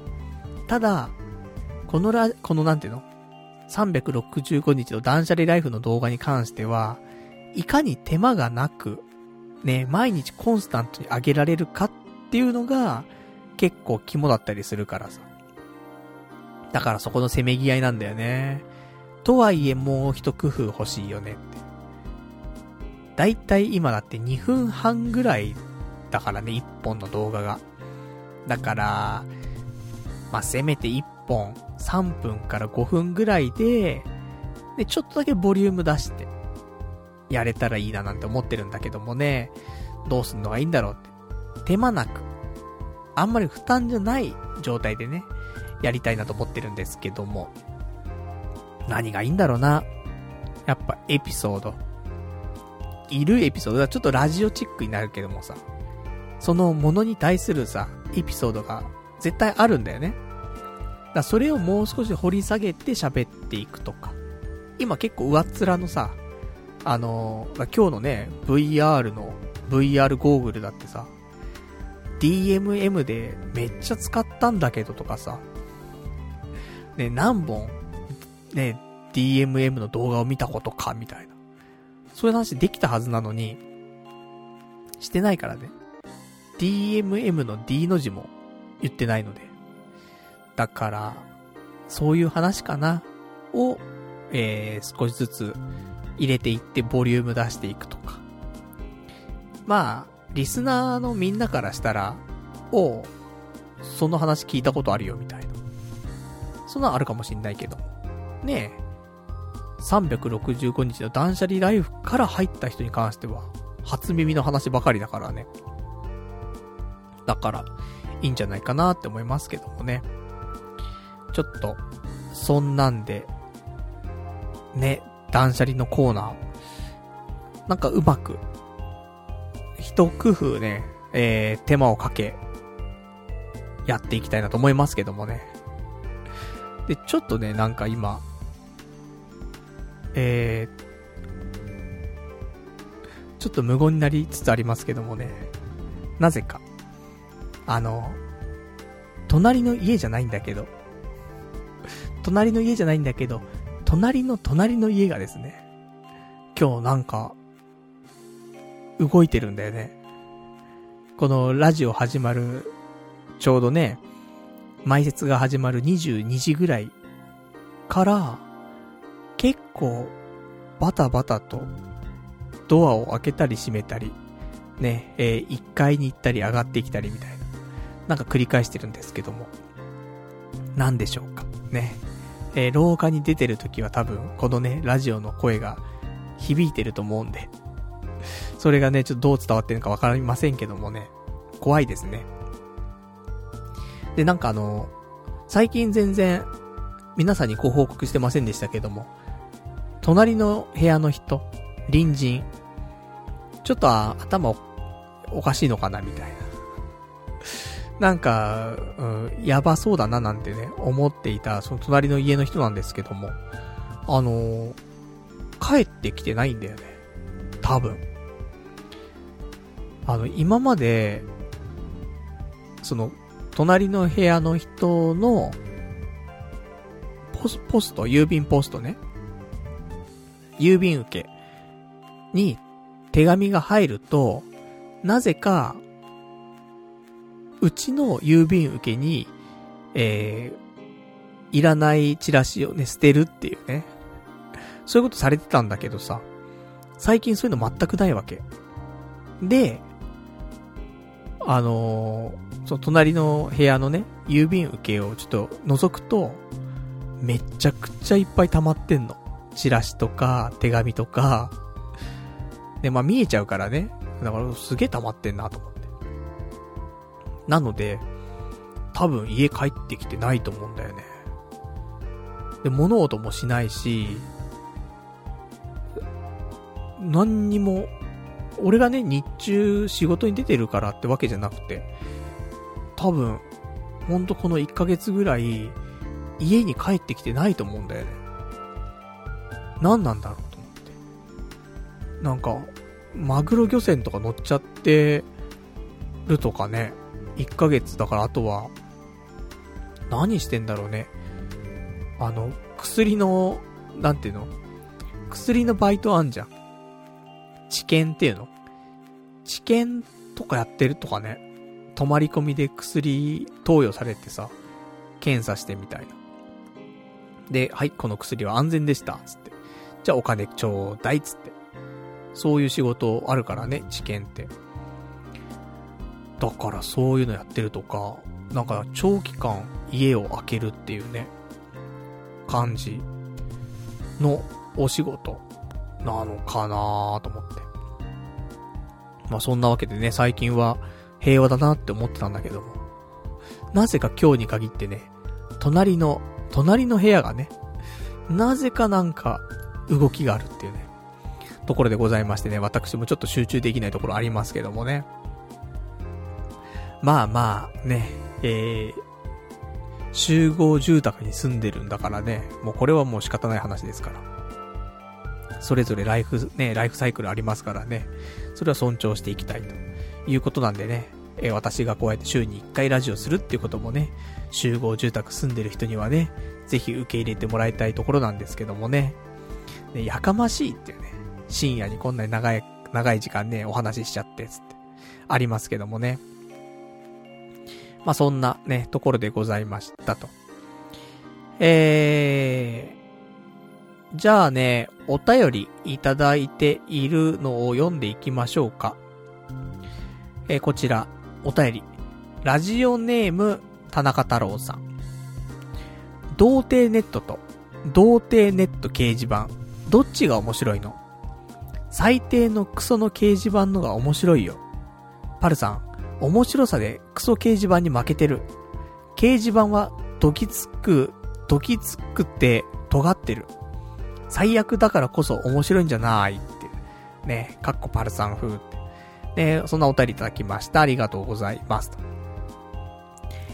童貞ネットと童貞ネット掲示板、どちらが面白いのつってね。まあ、最近、俺も全然ね、この、童貞ネットって、掲示板があるんだよね。あの、ホームページから抹消したんだけども、あの、検索すると出てきます。童貞ネット、スペース、掲示板って検索すると、多分一番上にね、出てくるんだけど、そっから、あのー、したらば掲示板っていうのが出てきます。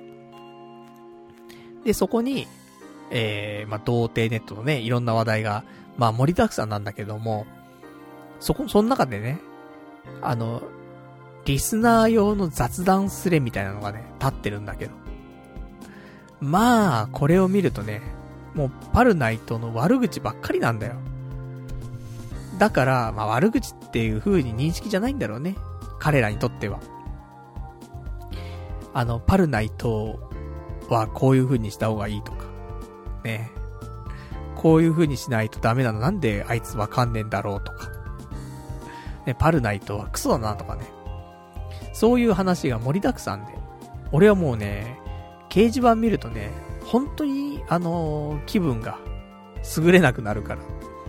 だからもう掲示板はね、本当に極力見ないように。必要があればね、ちょっと見ざるを得ない時もあるんだけどもね。もうちょっと、見るのしんどいなと思って、えー、本当にもう、興味本位でも見ないようにしてます。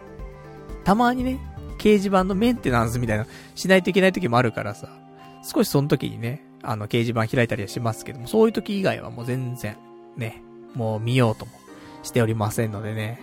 まあ、今どんなことがね、掲示板でお話しされてるのかね、全然わかんないんだけども。ただ、ね、あのー、いろんなご意見ね、ご感想あると思いますけども。まあ、面白くないよね、掲示板の書き込みって。もう嫌なんだよ、本当に。ね、あの、本当に見ないようにしてるのは、見ると本当に気分が悪くなるっていうね。その気分の悪くなる書き込みしかないから、だから、童貞ネットと童貞ネット掲示板で、どっちが面白いのって言うとね、まあ、掲示板じゃない方なんじゃないのって思うんだけどもね。ただ、ね、掲示板に関してはね、やはりみんな、リスナーのみんなね、あの、アンチアンチの溜まり場だからさ。だから、とんがってんだよ、みんなね。とんがりにとんがってさ。で、もういつかね、そのとんがった発言もね、10年もしてね、振り返ったらね、震えると思うよ、俺は。あの、子供がいてとかさ、で、10年後とかにね、子供がなんか、何歳になるかわかんないけどもね、みんないい歳だからさ。俺と同い年ぐらいのやつがね、掲示板書いて書いてるとしたらさ、今38とかでね、10年後48とかで、子供も20歳とかね、迎えるかもしんない10年経ったら。その時にさ、たまたまさ、あのー、いやでも、ありえないけどもね、あのー、お父さんのラジオネームがバレていて、しかも、その10年後に子供がたまたま童貞ネットの掲示板見つけちゃって、そしたらあれ、お父さんこんなこと書いてるみたいな。ゴミクソだな、つって。いうような、で、そっから今までずっとお父さんと仲良かったのに、急に溝ができちゃって、ああいうことを日常的に言ってる人だったんだ、みたいな。だ子供に読まれて、なんか、良くないなって思うような書き込みは、まあ、するべきじゃないよね。って私、思いますんで。まあ、こんなこと言っても別にさ、掲示板がさ、沈静化するとは思わないんだけどさ。まあ、なんかそんなことをね、ちょっと思いますけどもね。なんか、あんま、言わない方がいいぞ、そういう、掲示板で、ね、パルナイトクソとか、言ってるかどうか知らないけど、あの、当人はそういう風にね、感じちゃうからさ。だからまあ見ないけどもね、見ないけども、それを書くことによって、結果的に未来的にね、あんま良くないよっていう。まあ吐きだめは必要なのかもしんないけどもね。まあ、いいのか。ね。そういう吐きだめにしてもらって、それで、ね、毎日を楽しく、あとは、ストレスはそこで発散してもらって、で、日常はね、日常で普通に皆さん、あのー、普通に生きてもらえばいいのかもしれないんで。まあ、アンチの方はね、また掲示板をね、うまく使っていただけたらと思いますけどもね。俺はもう、見ないから。ね。もうぜ、絶対とは言わないけども、必要がなければもう、本当にね、見ないからね。なので、たまに、リスナーの方の中でいるでしょ。〇〇さんが掲示板にね、こんなこと書いていたんですけども、みたいな。ちょっと見てください、みたいな。ね、ちょっとなんか、〇〇さんが、パルさんの発言で少し気にしてますよ、とか。で、それ聞いて掲示板行って見ちゃうとさ、またゲロ吐きそうになっちゃうんでね。本当に。だからもう掲示板はもう何言われてもね、基本的に見ないと。犯罪行為とか、そういうのはない限りはね、ちょっと見ないようにしようかなと思っておりますけどもね。まあ、そんなところでございます。じゃあ、他いただいてます。お便り読んでいきましょうか。えー、お便り、ラジオネーム、どうも僕ですさ。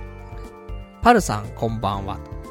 断捨離ですが、捨てるものがなくなってきたとおっしゃっておりましたが、物への執着心をなくすことが断捨離の境地だと思います。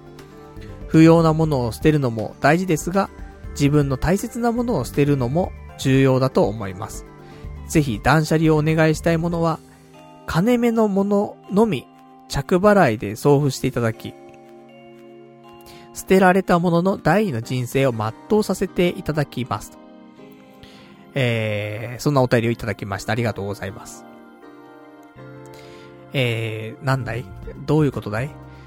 だ、だ、断捨離したものは、えー、金目のもののみ、着払いで送付していただき、え捨てられたものの第二の人生を全うさせていただきますというね。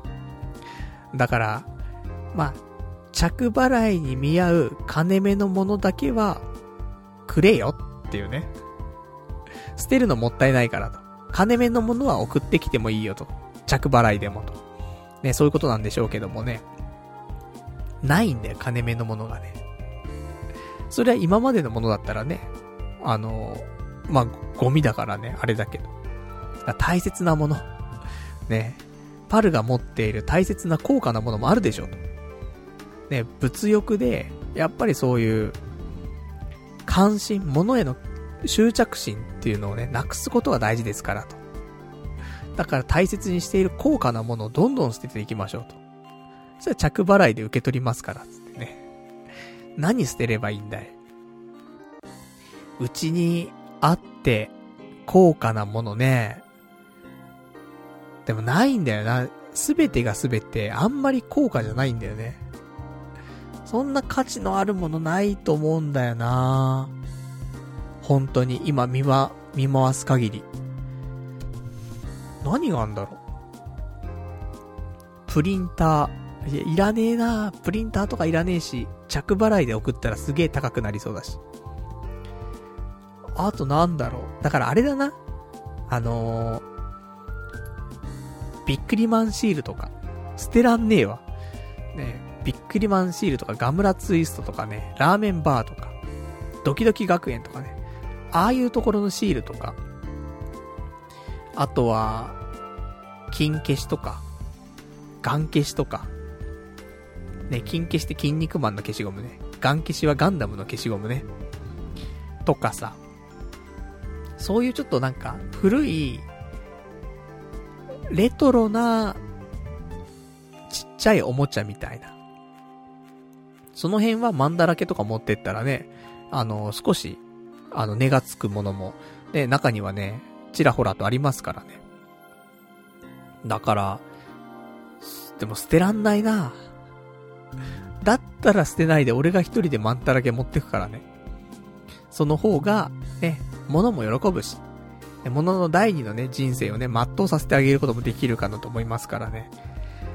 まあ、処分もね、あのー、難しいところだけどもね、本当に捨てちゃうのか、メルカリで売るのか、それともそういうマンだらけみたいなところに持っていくのかみたいなね、ありますから。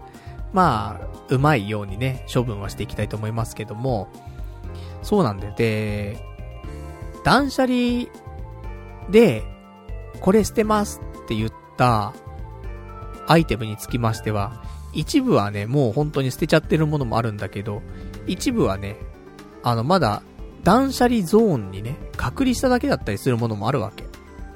で、なんでかっていうと、リスナーの方から、あのー、ちょっと、こんなのどうだいっていうのでいただいたのが、断捨離した商品、アイテムを欲しいっていうね、あの、リスナーの人にプレゼントしたらどうだと。そんな意見をいただきまして。だから、それもね、一つかななんて思うんだけど、ただ、送るのめんどくさいじゃん。だってまずさ、ね、動画作んないといけないでしょ動画作って、いや、この一週間で、ね、捨てたものを、なんかプレゼントしますみたいな動画作ってさ。で、まず、この YouTube のチャンネル登録すること。で、コメントを残してくださいみたいな。で、Twitter の方でやり取りをして、ダイレクトメッセージで、ね、あの、個人情報を教えてもらって、送りますよ、みたいな。で、もちろん着払いみたいな。誰が着払いでね、ゴミを受け取るんだって話もありますからね。だからいろいろ考えると、今ね、そうやって物を隔離して、まあなんか、プレゼント企画一応できるような状態にはしてるんだけども、でもなって。なんかそれやってると、またなんか、断捨離しようっつってるのに、結局物が減っていかない状態になっちゃうから。だから、捨てちゃった方がいいのかなって思ったりとかしてて。もったいないよね、でもね、本当はね。ネクタイとか、使ってないネクタイあるもん。未開封の。とか、ベイプのリキッドだって本当に、ちょっとだけしか吸ってないやつとかもあるしね。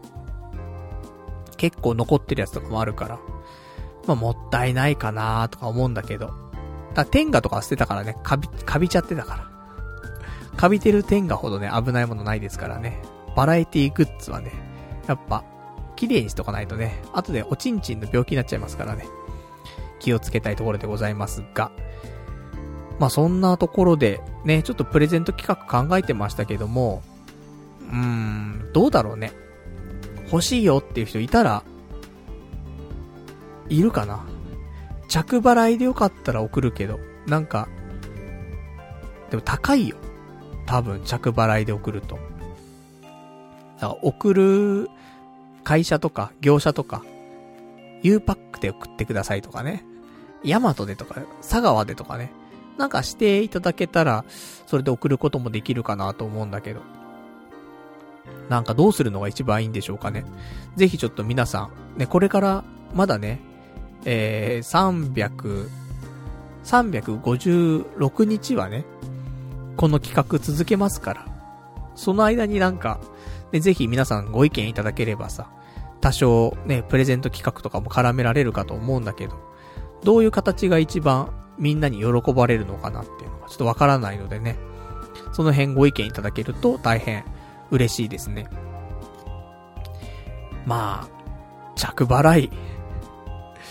ね、ただただ捨てればお金かからないのにね、こっちがお金持ってね、元払いで送るとさ、結局、お金がない今の状況でね、どんどんどんどん、あの、ゴミを配送するのにお金がさらにかかってるみたいになっちゃうからさ。ちょっと謎なんでね。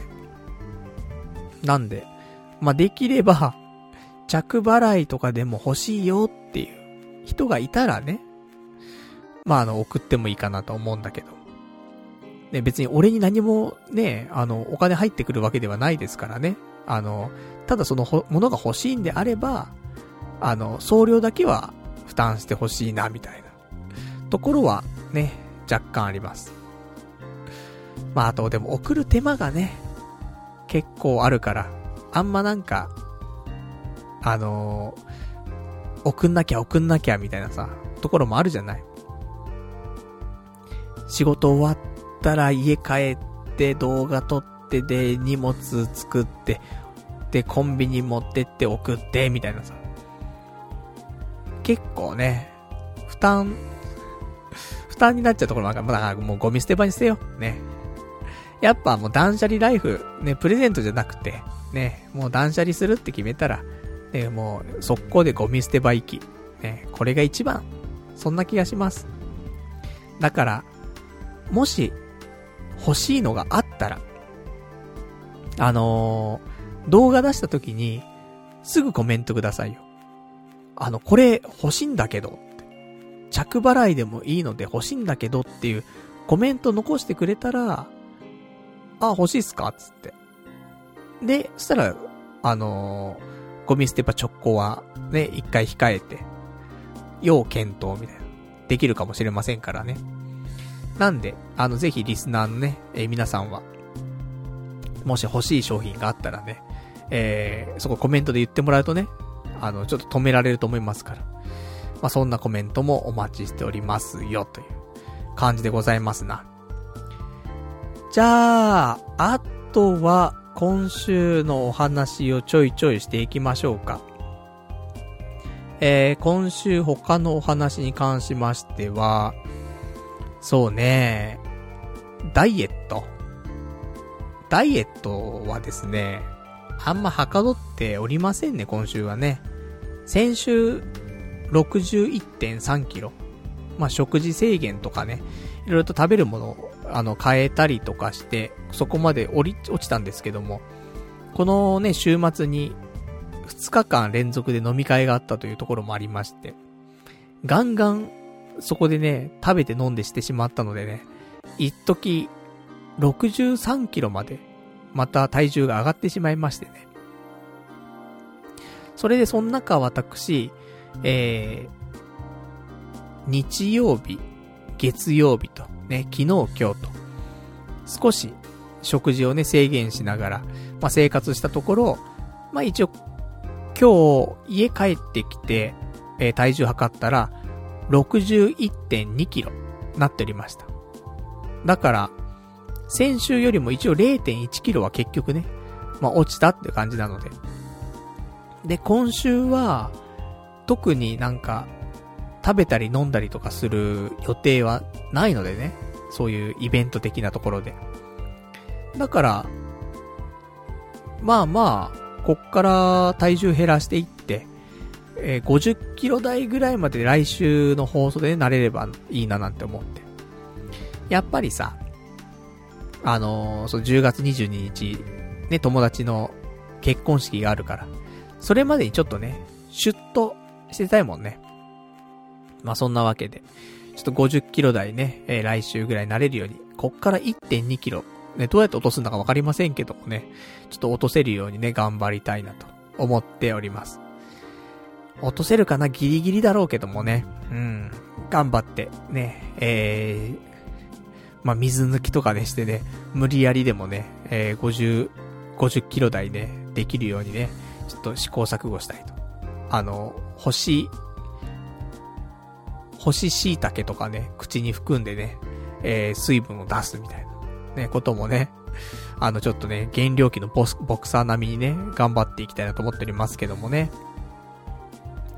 まあ、そんなところかしらね、えー、今週他はですね、だいたい喋っていったので、あと、ちょっと気にな、気になることもね、お話ししたいんですけど、あの、10月1日からさ、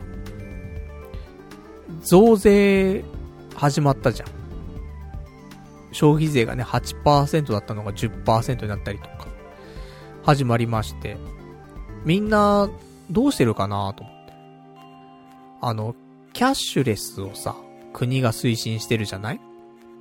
で、あの、ある一定期間さ、キャッシュレスでお買い物するとさ、なんか、還元されるじゃない ?2% とか5%とかさ。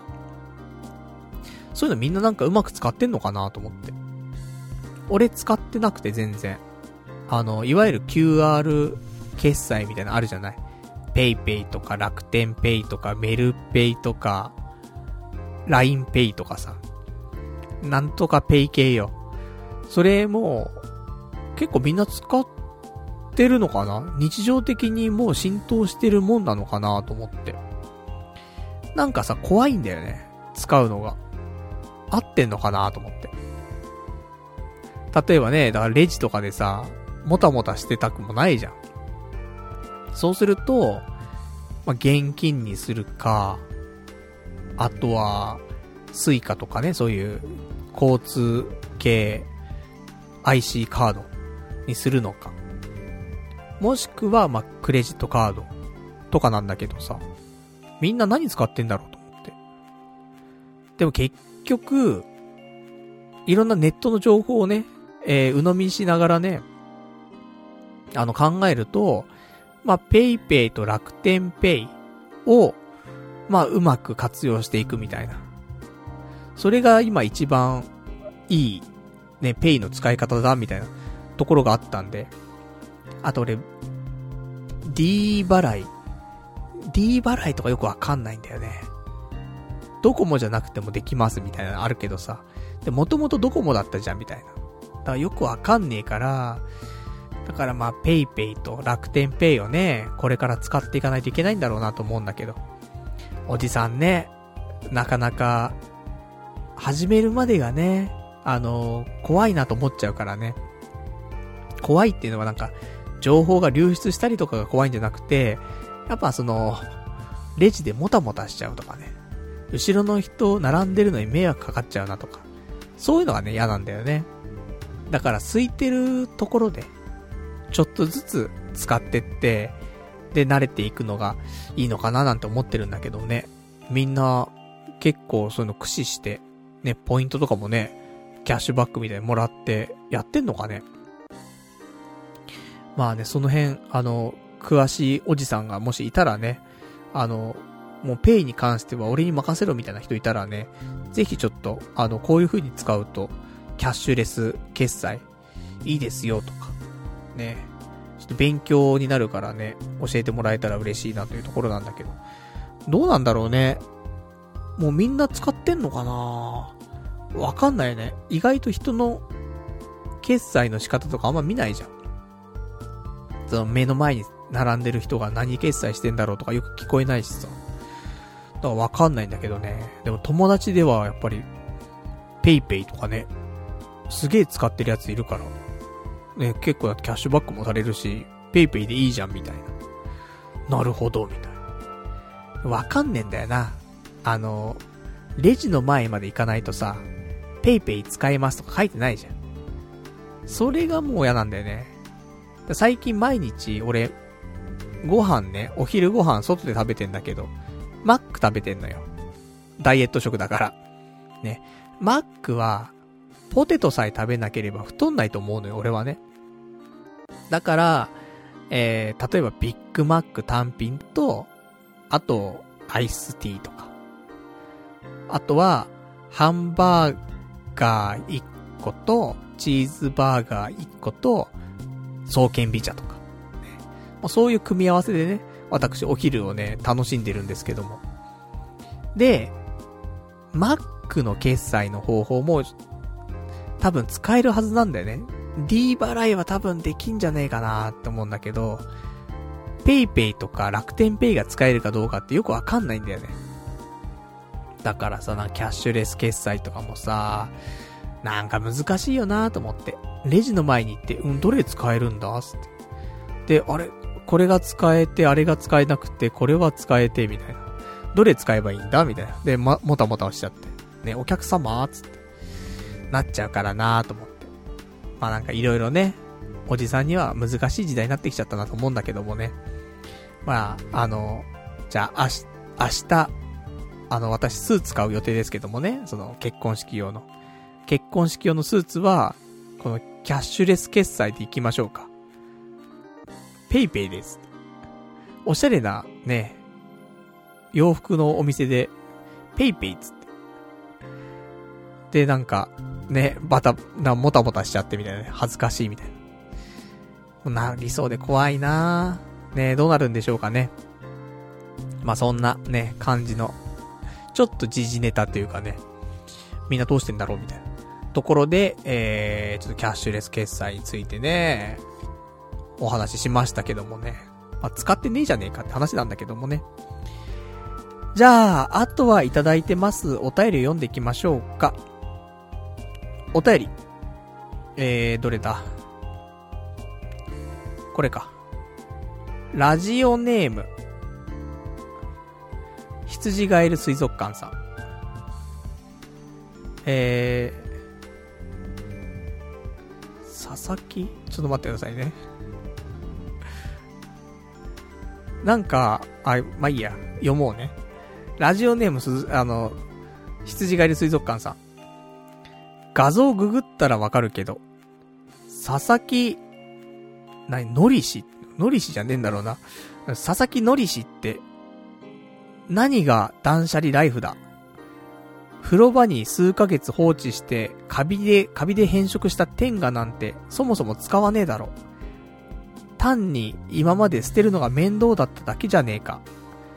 君がこれから手放そうとしているものの大きさを見れば、君がこれから手にするものの大きさがわかる。場合、夢枕バク。何か大切なものを手に入れるには、何か大切なものを捨てないといけないんだ。さあ、パルさん、男になれ。パズドラのアカウントを消すんだ。えー、パズドラのアカウントを消すんだ。で、髭を生やしたパルさん、パル内藤みたいな感じ。あ、違うのかな？すいません。あのー、なんか、お便りが、えー、錯綜しておりました。ね、これじゃなかったね。うん。あ、すいません。1からやっていいですか？あの、お便りと、お便りの中のね、文脈の中に、お、あの、お便りをぶち込んでしまって、二つのお便りが合体しちゃってたんだよね、今ね。めちゃくちゃになってましたんで、最初からいきます。すいませんでした。え、ラジオネーム羊ガエル水族館さん。何が断捨離ライフだ？風呂場に数ヶ月放置してカビで変色した天下なんてそもそも使わねえだろ。単に今まで捨てるのが面倒だっただけじゃねえか。君がこれから手放そうとしているものの大きさを見れば、君がこれから手にするものの大きさがわかる。場合、夢枕バク。何か大切なものを手に入れるには、何か大切なものを捨てないといけないんだ。さあ、パルさん。男になれ。パズドラのアカウントを消すんだっていうね。お便りできました。ありがとうございます。そうね。断捨離ライフ。まあ、天下についてはね、でも、やっぱ、俺この断捨離ライフっていうのがなかったら、風呂場にね、数ヶ月放置していた、ね、カビで変色した天下についても、あと1年は、引っ越ししようとか、そういう段階に来るまでは捨てなかったと思うんだよね。だから、断捨離だと思うんだよね、これはね。使う使わない関係なく。あの、もう引っ越ししよう。物捨てなきゃ時まで、手をつけないものは、もう断捨離と言っていいと思うんだよ。だから、ね、えー、とてもね、大切なものを捨てたと思うんですけども、でも、結局ね、言ってることはこれですもんね。何か大切なものを手に入れるには、何か大切なものを捨てないといけないんだと。だからパルさんね、えー、パズドラのアカウントを消すんだってね。消したら、さらに何かがいいの入ってくんのかな？手に入んのかな？でもパズドラのアカウント、もう、ランク905なんだよ。905のアカウント消せないって、やっぱ、もう7年とかやってんだから消せないって。だいたい俺、今、お昼休みとか、マックでパズドラやってるだけなんだから。生きがいがなくなっちゃうんだから。またね、あのー、ランキングダンジョンとか来ましたよ、パズドラ。だから、今回のランキングダンジョンは、えー、来週の月曜日いっぱいまでの期間で、また上位何パーセントとかね、入ると、えー、王冠がもらえると。ね、そんなのになっておりますからね。えー、また、多分、明日とか明後日とか、ぐらいに、えー、パズドラのね、えー、ダチョウっていう人がね、攻略動画をね、YouTube にね、えー、投稿すると思いますから、それを見て、ね、またパズドラでね、ランキングダンジョン、まあ、上位入賞をね、目指そうと思ってますけどもね。前回とかはね、2%とかに入りましたから。もう全然、王冠をね、ゲットできたと思うんですけども。まあそんなんでさ、パズドラは消せないけどもね、なんか大切なものっていうのを捨てると。何捨てようかなでも、やっぱ捨てらんねえんだよななかなか。捨てらんない。なんだろうね。まあ捨てられたら断捨離とか言ってないもんね。うん。だから、まあでも、最初のね、30日ぐらいまで、今今日9日目だったけども、まあ明日10日でしょ？で、そっからまた20日間ぐらいやってね、トータルで30日ぐらいまではもしかしたら、何でもないものを捨てるかもしれない。でも本当に、そっから先とかは、いやもう捨てるもんないんだけどってなるじゃない？で、そこで捨てるものってやっぱ大切なものを捨てていくことになると思うから。そうするとなんか、生活が変わるかもしれないね。もしかしたらだけど。何捨てるんだろうな。本当に、昔なんか集めていたなんとかとかね。捨てるかもしれないな文房具とか。なんか俺目の前の方に、コンタクトレンズとかあんだよね。使わないんだけど、全く使わないんだろうけど、ワンデイアキブみたいなさ、ワンデイのコンタクトとかあるんだけど、使わねえんだったら捨てた方がいいんじゃないとかね。あるかもしんないね。あとね、トランプ。大統領じゃなくてね。大統領じゃないトランプなんだけど、じゃ小学生の頃とかに、親父に、あのー、ディズニーランドで買ってもらったトランプがあんのよ。中学生かな？うん、ぐらいに買ってもらったやつがあんだけど、それ、今、あのー、目の前にあんのよ。全然使ってないんだけど、もうすごい汚くなっちゃってて。でも思い出じゃん。思い出のトランプじゃん。捨てる？いや、捨てらんないんだよなーとか思って。あと、うの。ね、カードゲームのうの。があったりとかするんだけど、うのもな捨てらんねえよなでも別に俺ん家に誰か遊びに来てトランプするわけでも、うのするわけでもないから、捨てちゃってもいいんだけどさ、ドンキホーテ行ってまた買えばいいじゃない必要になったらね。友達来るんだってなったら、じゃあ、うの買って帰ろうか、つっ。そういうことじゃないだから、うのも捨てちゃっても、いいんだろうな。とか、ね。だから少しずつ、あの、物はちっちゃいかもしんないけども、大切な思い出がすごい詰まったものをね、捨てたりとかしていくんだろうなと思うんだけど、まあそういうのを捨てることによってね、あの、何か、次の新たなね、ものが手に入るかもしれないから、まあ、ちょっと、30日ぐらいね、経った段階で、ね、どういうものがね、捨てられるのかちょっとわかりませんけどもね。まあちょっとね、えー、どんな感じのものを捨てていくのかね。まあ、交互期待というね。まあ、そんな感じでございますね。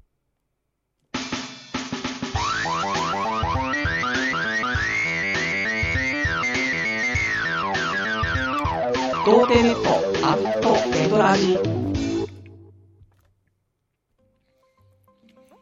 それではね、お時間ほどときましたから、お別れのコーナーしていきたいと思います。お別れのコーナーはね、今日喋れなかったこととかね、あと読めてないお便りなんかをつらつらとご紹介していきたいと思うんですけども、えー、じゃあお便りいただいてるやつ、どれかな？お便り、お便り、違うな。違うなじゃねえんだけど。あ結構前にもらったやつなんだけども、さっきさ、その、お便りの中にお便りぶち込んじゃって、ね、ぐちゃぐちゃになってしまったやつがあるんだけど、元のお便りをね、ちょっと探したいんだけど、あの、どれかな？なくなってしまってたりはしないかなあった。すいません。ね、見つかりました。ラジオネーム、羊がいる水族館さん。えー、面白い本があったので紹介するよ。えー、俺は Kindle で読んだんだけど、大型書店の立ち読みでも2時間ぐらいでざーっと読めると思う。僕たちは習慣でできている。パルさんも読んだ。僕たちにもう物は必要ないの佐々木文代先生の新刊。えー、僕たちにも物は必要ないが売れまくって36歳で大手出版社を辞めてフリーランスになってからの話と生活習慣で成形され、形成される人生訓が語られている。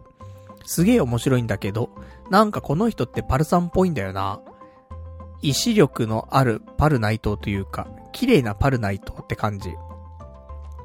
人財産を溜め込んだんで、えー、会社を辞めてサーフィンとか温泉巡りとか旅行とか、今までやりたくてもやれなかったことを死ぬまでやっていこうとしたんだけど、いざ自由時間ができてしまうと途端に意志力がなくなって、自宅に引きこもって無意味な遊びにはまって過ごしているところとか、いかにもパルさんっぽい。結局、生活習慣そのものを変えることで、本来の自分を取り戻したんだと。パルさんも頑張れと。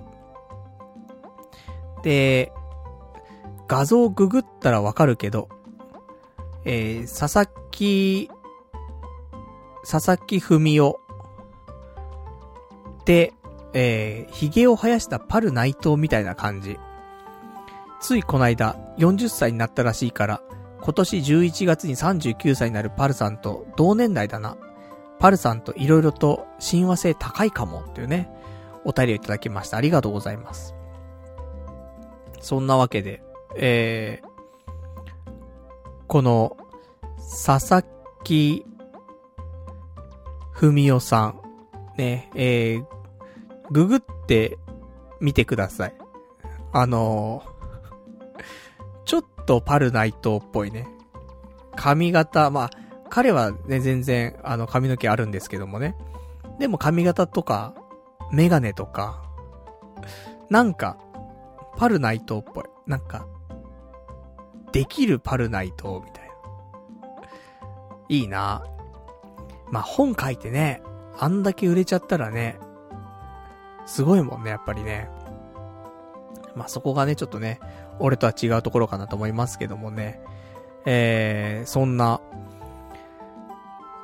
新しいこのね、前に俺が、ね、このラジオでも紹介しましたけどもね、僕たちにもう物は必要ないっていうね、これも断捨離の本でございましたけども。このね、えー、作者が、まあ、新しく本出して、僕たち僕たちは習慣でできていると。普通2時間ぐらいで読めるっていうからね。まあ、なかなか立ち読みで2時間っていうのもね、厳しいものありますから、まあ、の、Kindle とかでね、安く売ってる時があったら、ちょっと買って、ね、休みの日に、ちょっと、おしゃれなカフェでも行ってね、Kindle で読んでみるのもいいんじゃないかなって思ったりはしますけどもね。えー、そうね。綺麗なパルさんっぽいって。財産溜め込んだんで、ね、会社を辞めてサーフィンとか、温泉巡りとか、ね、旅行とか、ね、いろんなことやったんだけども、いざ自由時間ができてしまうと、途端に意志力がなくなって、ね、自宅に引きこもって、ね、無駄な遊びにはまって過ごしているところみたいな。がね、パルさんっぽい、つって。でも結局そうなんだよね。あのー、仕事とかしてるからこそ、この休みの時に絶対、これやんなきゃとかさ。じゃないともう、次やる機会が、ね、相当先になっちゃうぞとかってあるから、制限があるからやるわけであって、制限がなくなっちゃうと人間、なかなか動けなくなっちゃうんだよね。いつでもいいんだもんだって、別に。死なねえし。それやんなくたって死なねえし、で、死ぬまでにやりゃいいし、みたいな。だからどんどんどんどん先送りになっちゃうっていうのは、あるから、意志力がね、少しずつ鈍、ってっちゃうよね。自由になればなるほど。そんな人間強くないしね。なので、やっぱ、制限がある方が、多少、決断力というか意志力はね、やっぱ強くなるんじゃないかなと思うんだよね。まあ、そんな感じでね、えー、ちょっと時間がある時にね、私、僕たちは習慣でできている。ね、これ、読んでみたいと思うんでね。読んだらまたね、皆さんにご紹介したいと。ね、思っておりますと。じゃあね、えー、他にいただいてます。お便りラジオネーム、さくらさん。断捨離なんだけど、使うもの、使わないもの。1、2年使ってないなら捨てるとか、単純に捨てると楽だよというね、お便りいただきました。ありがとうございます。そうなんだよね。物のさ、ま、使うもの使わないものっていうのは結局、ね、1年使ってる、2年使ってるとか、まあ、だ、使ってないか。1、2年使ってないなら、もう使わないものでしょという、そういう定義のもと、捨ててくっていう方がいいんだろうね。でもコレクション系のものって絶対使わないじゃん。1、2年経って使わないとか、それは当然だからさ、コレクションだからさ。あれなんだけど、実用品だよね。実用品で1、2年使ってなかったらもうそれ使わないやつだからさ。だからあれとかあるわ。あのー、体重計とか。前にさ、セガサターンのさ、形した体重計買ったんだけど、それまで使ってた、えー、無印で買った体重計。結構いいんだよ。あの、体脂肪とかも全部測れてさ、BMI とかも測れんだけど。もう使ってないんだよね、結局。で、あの、なんか、戸棚の中にね、あの、しまってあるんだけど。だからこういうのもね、まだまだ、ね、ありますから。売れんのかな？無印の体重計だったらね、もしかしたら売れるかもしんないね。メルカリで。とか。まあ、売れるものはね、あの、値段つくかもしんないものに関しては、ちょっと売ってもね、いいかなと思いますけどもね。まあ、手間と送料とね、手元に残るお金とね、ちょっとその辺は考慮してたんですけどもね。まあなんか探せば、まだまだあるのかな。ね、意外とありそうなもんですから。できたらね、やっぱ、今ね、棚とかあるのよ。で、棚の中身とかを、できる限りなくして、もう空っぽにして、で、えー、引っ越しとかしたいなと、ね、思ってますから。まあ、そんなところでしょうかね。だからちょっと1、2年使ってないものなんかがあったら、まあ、優先的にね、あの、何も考えずに捨てていくと。断捨離ライフで紹介していくと。いうところがいいのかもしれませんね。まあ、だから、サバ缶だよね。サバ缶も、賞味期限切れてるから。缶詰なのに賞味期限切れちゃってるからね。そりゃもう、3年ぐらいは、ね、食べてないんでしょう。ところだからね、捨てるべきものかなと思いますけども。まあ、そんなところでございます。じゃあ、あとはですね、今週話したかったこととして、あのー、本名ラジオってあるんですわ。ね、パル内藤ではないんですけどもね、えー、本名でやっていました、ネットラジオがあって、ネガティブ人間改造計画っていうね、ラジオがあるんですけども、まあ、結構前に終わったわけですよ。で、ただ、アーカイブはね、聞ける状態だったんだけども、このアーカイブ聞ける状態にしておくにも、まあ、ちょっとお金かかるんだよね。サーバーの維持費だったりとか、まあ、いろんなね、えー、コストがかかってくるんだけども、で、どうするっていう連絡が来て、また、更新しますかって、っていう連絡が来たんだけど、まあ、1年間で、6000円ちょっとぐらいかかんのかな。どうしようかなーって悩んだんだけど、えー、更新しましたので、あの、皆さん、あの、まだね、えー、パル内藤ではないんですけど、本名のね、ネガティブ人間改造計画っていうのがありますから。まあ、もし聞いたことないよって人いたらね、えー、検索してもらうと、見れんじゃないかなと思いますからね。あの、まだこれから1年間はね、えー、これで聞けるようになりましたから。まあ今のうちにね、聞いていただけたらと思うんですけどもね。まあでも本名ラジオね、こうやって継続してしまったがゆえにね、職場にバレてしまうとかね。そういう可能性もありますから、ちょっとね、震えてるところではあるんですけどもね。で、まだあれですよ。職場で、あのー、私、ポッドキャストやってるんですとか、YouTube とかで動画出してる YouTuber なんですとか、ブログ書いてたんですけど、とかね。なんかそういう、ちょっと、クリエイティブなこと、発信、いろいろしてるよとかっていう話は、まだ、してないです。ねしたらもうバレちゃうからね。でもこの間あったもん。職場で、YouTuber の話出てさ、ねえ内藤さん、じゃあちょっと YouTuber になってくださいよ、みたいな、なそういうなんか振りがあったんだけど。いやいや、みたいな。いやいやいや、大変ですよね、YouTuber とかって、みたいな。返し、みたいな。もう言えないと思って。YouTuber ですけど、みたいな。言えねえなーとかね、思ったりとかして。だ隠してます、今はね、まだね。YouTube、ポッドキャスト、ラジオ。ね、何も言いませんね、まだね。何を言ったらいいんだろうな。でも、まあまあ、あのー、少し変わったおじさんだなっていう風な感じになってきたと思うんだよね。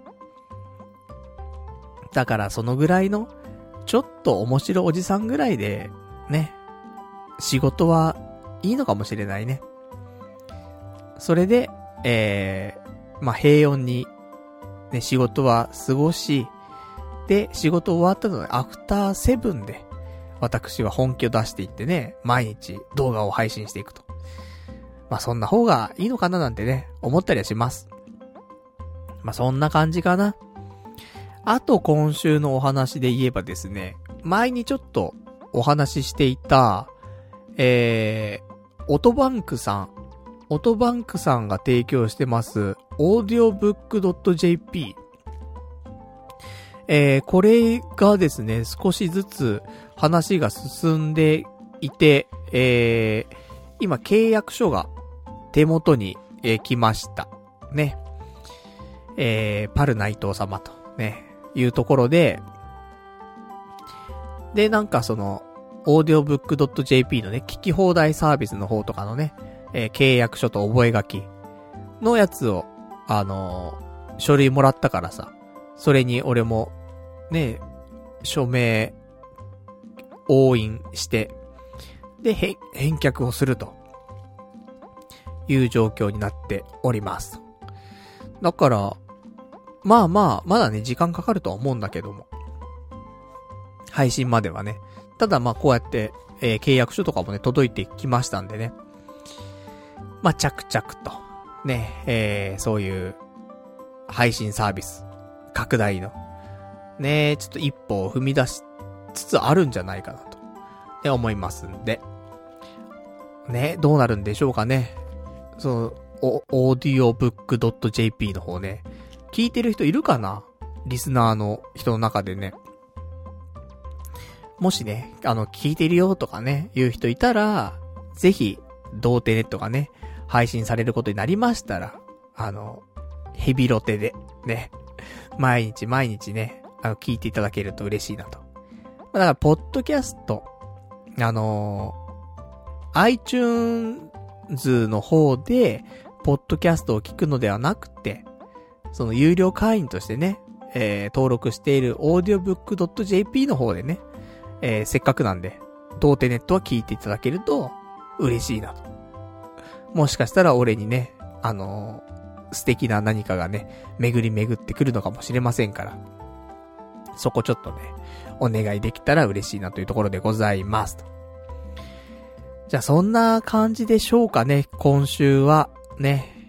で、えー、じゃあ今日この辺でということなんですが、えー、来週、ね、えー、来週は10月の14日の月曜日。またね、22時ぐらいからやっていきたいと思います。さすがに、あのー、反省してます、俺今日。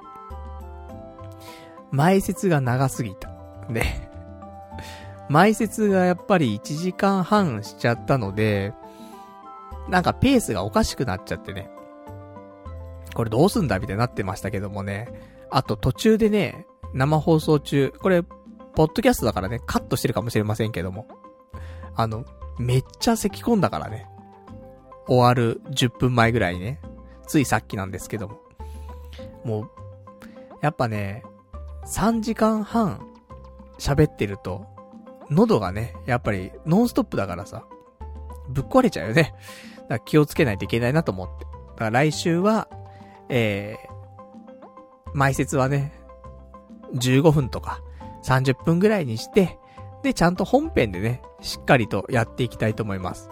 なんかね、今日、出だしの頃からね、あの、本編始まった時からね、声のトーンがよくわかんなくて、喋りすぎちゃってて、ね、あれ、この、声の大きさとこんなもんでいいんかなみたいな。ちょっとよくわからんのだがってね、いう感じになっていましたから。まあ、ちょっと、反省をね、やっぱり10年やっても反省ですからね、こういうのはね。えー、より良くするためにね、えー、次どうしたらいいのかというところで、ちょっと前説は短くしていこうと、ね、思った次第でございますと。じゃあそんなわけでね、えー、来週はまあ、仕事も始めてね、えー、だって14日ってことはさ、俺16日から、9月16日からね、仕事始めたから、約1ヶ月経った段階なんだよ。もう1ヶ月なんの来週で。そんなに仕事行ってる俺。なのにこれ、こんなに仕事、慣れてないの。ダメですね。本当に。頑張んなくちゃいけませんね。なので、まあ、そろそろね、来週あたり仕事慣れてること、頃ですからね。ラジオの方もね、まあ、うまく、ね、面白いネタをね、探してね、平日でもね、いろいろとね、発掘していきたいと思いますから、楽しみにね、待っていただけたらと思います。じゃあそんなわけで、ね、えー、今日も長いお時間ね、ご視聴いただきまして、ありがとうございました。それではまた来週お会いいたしましょう。さようなら。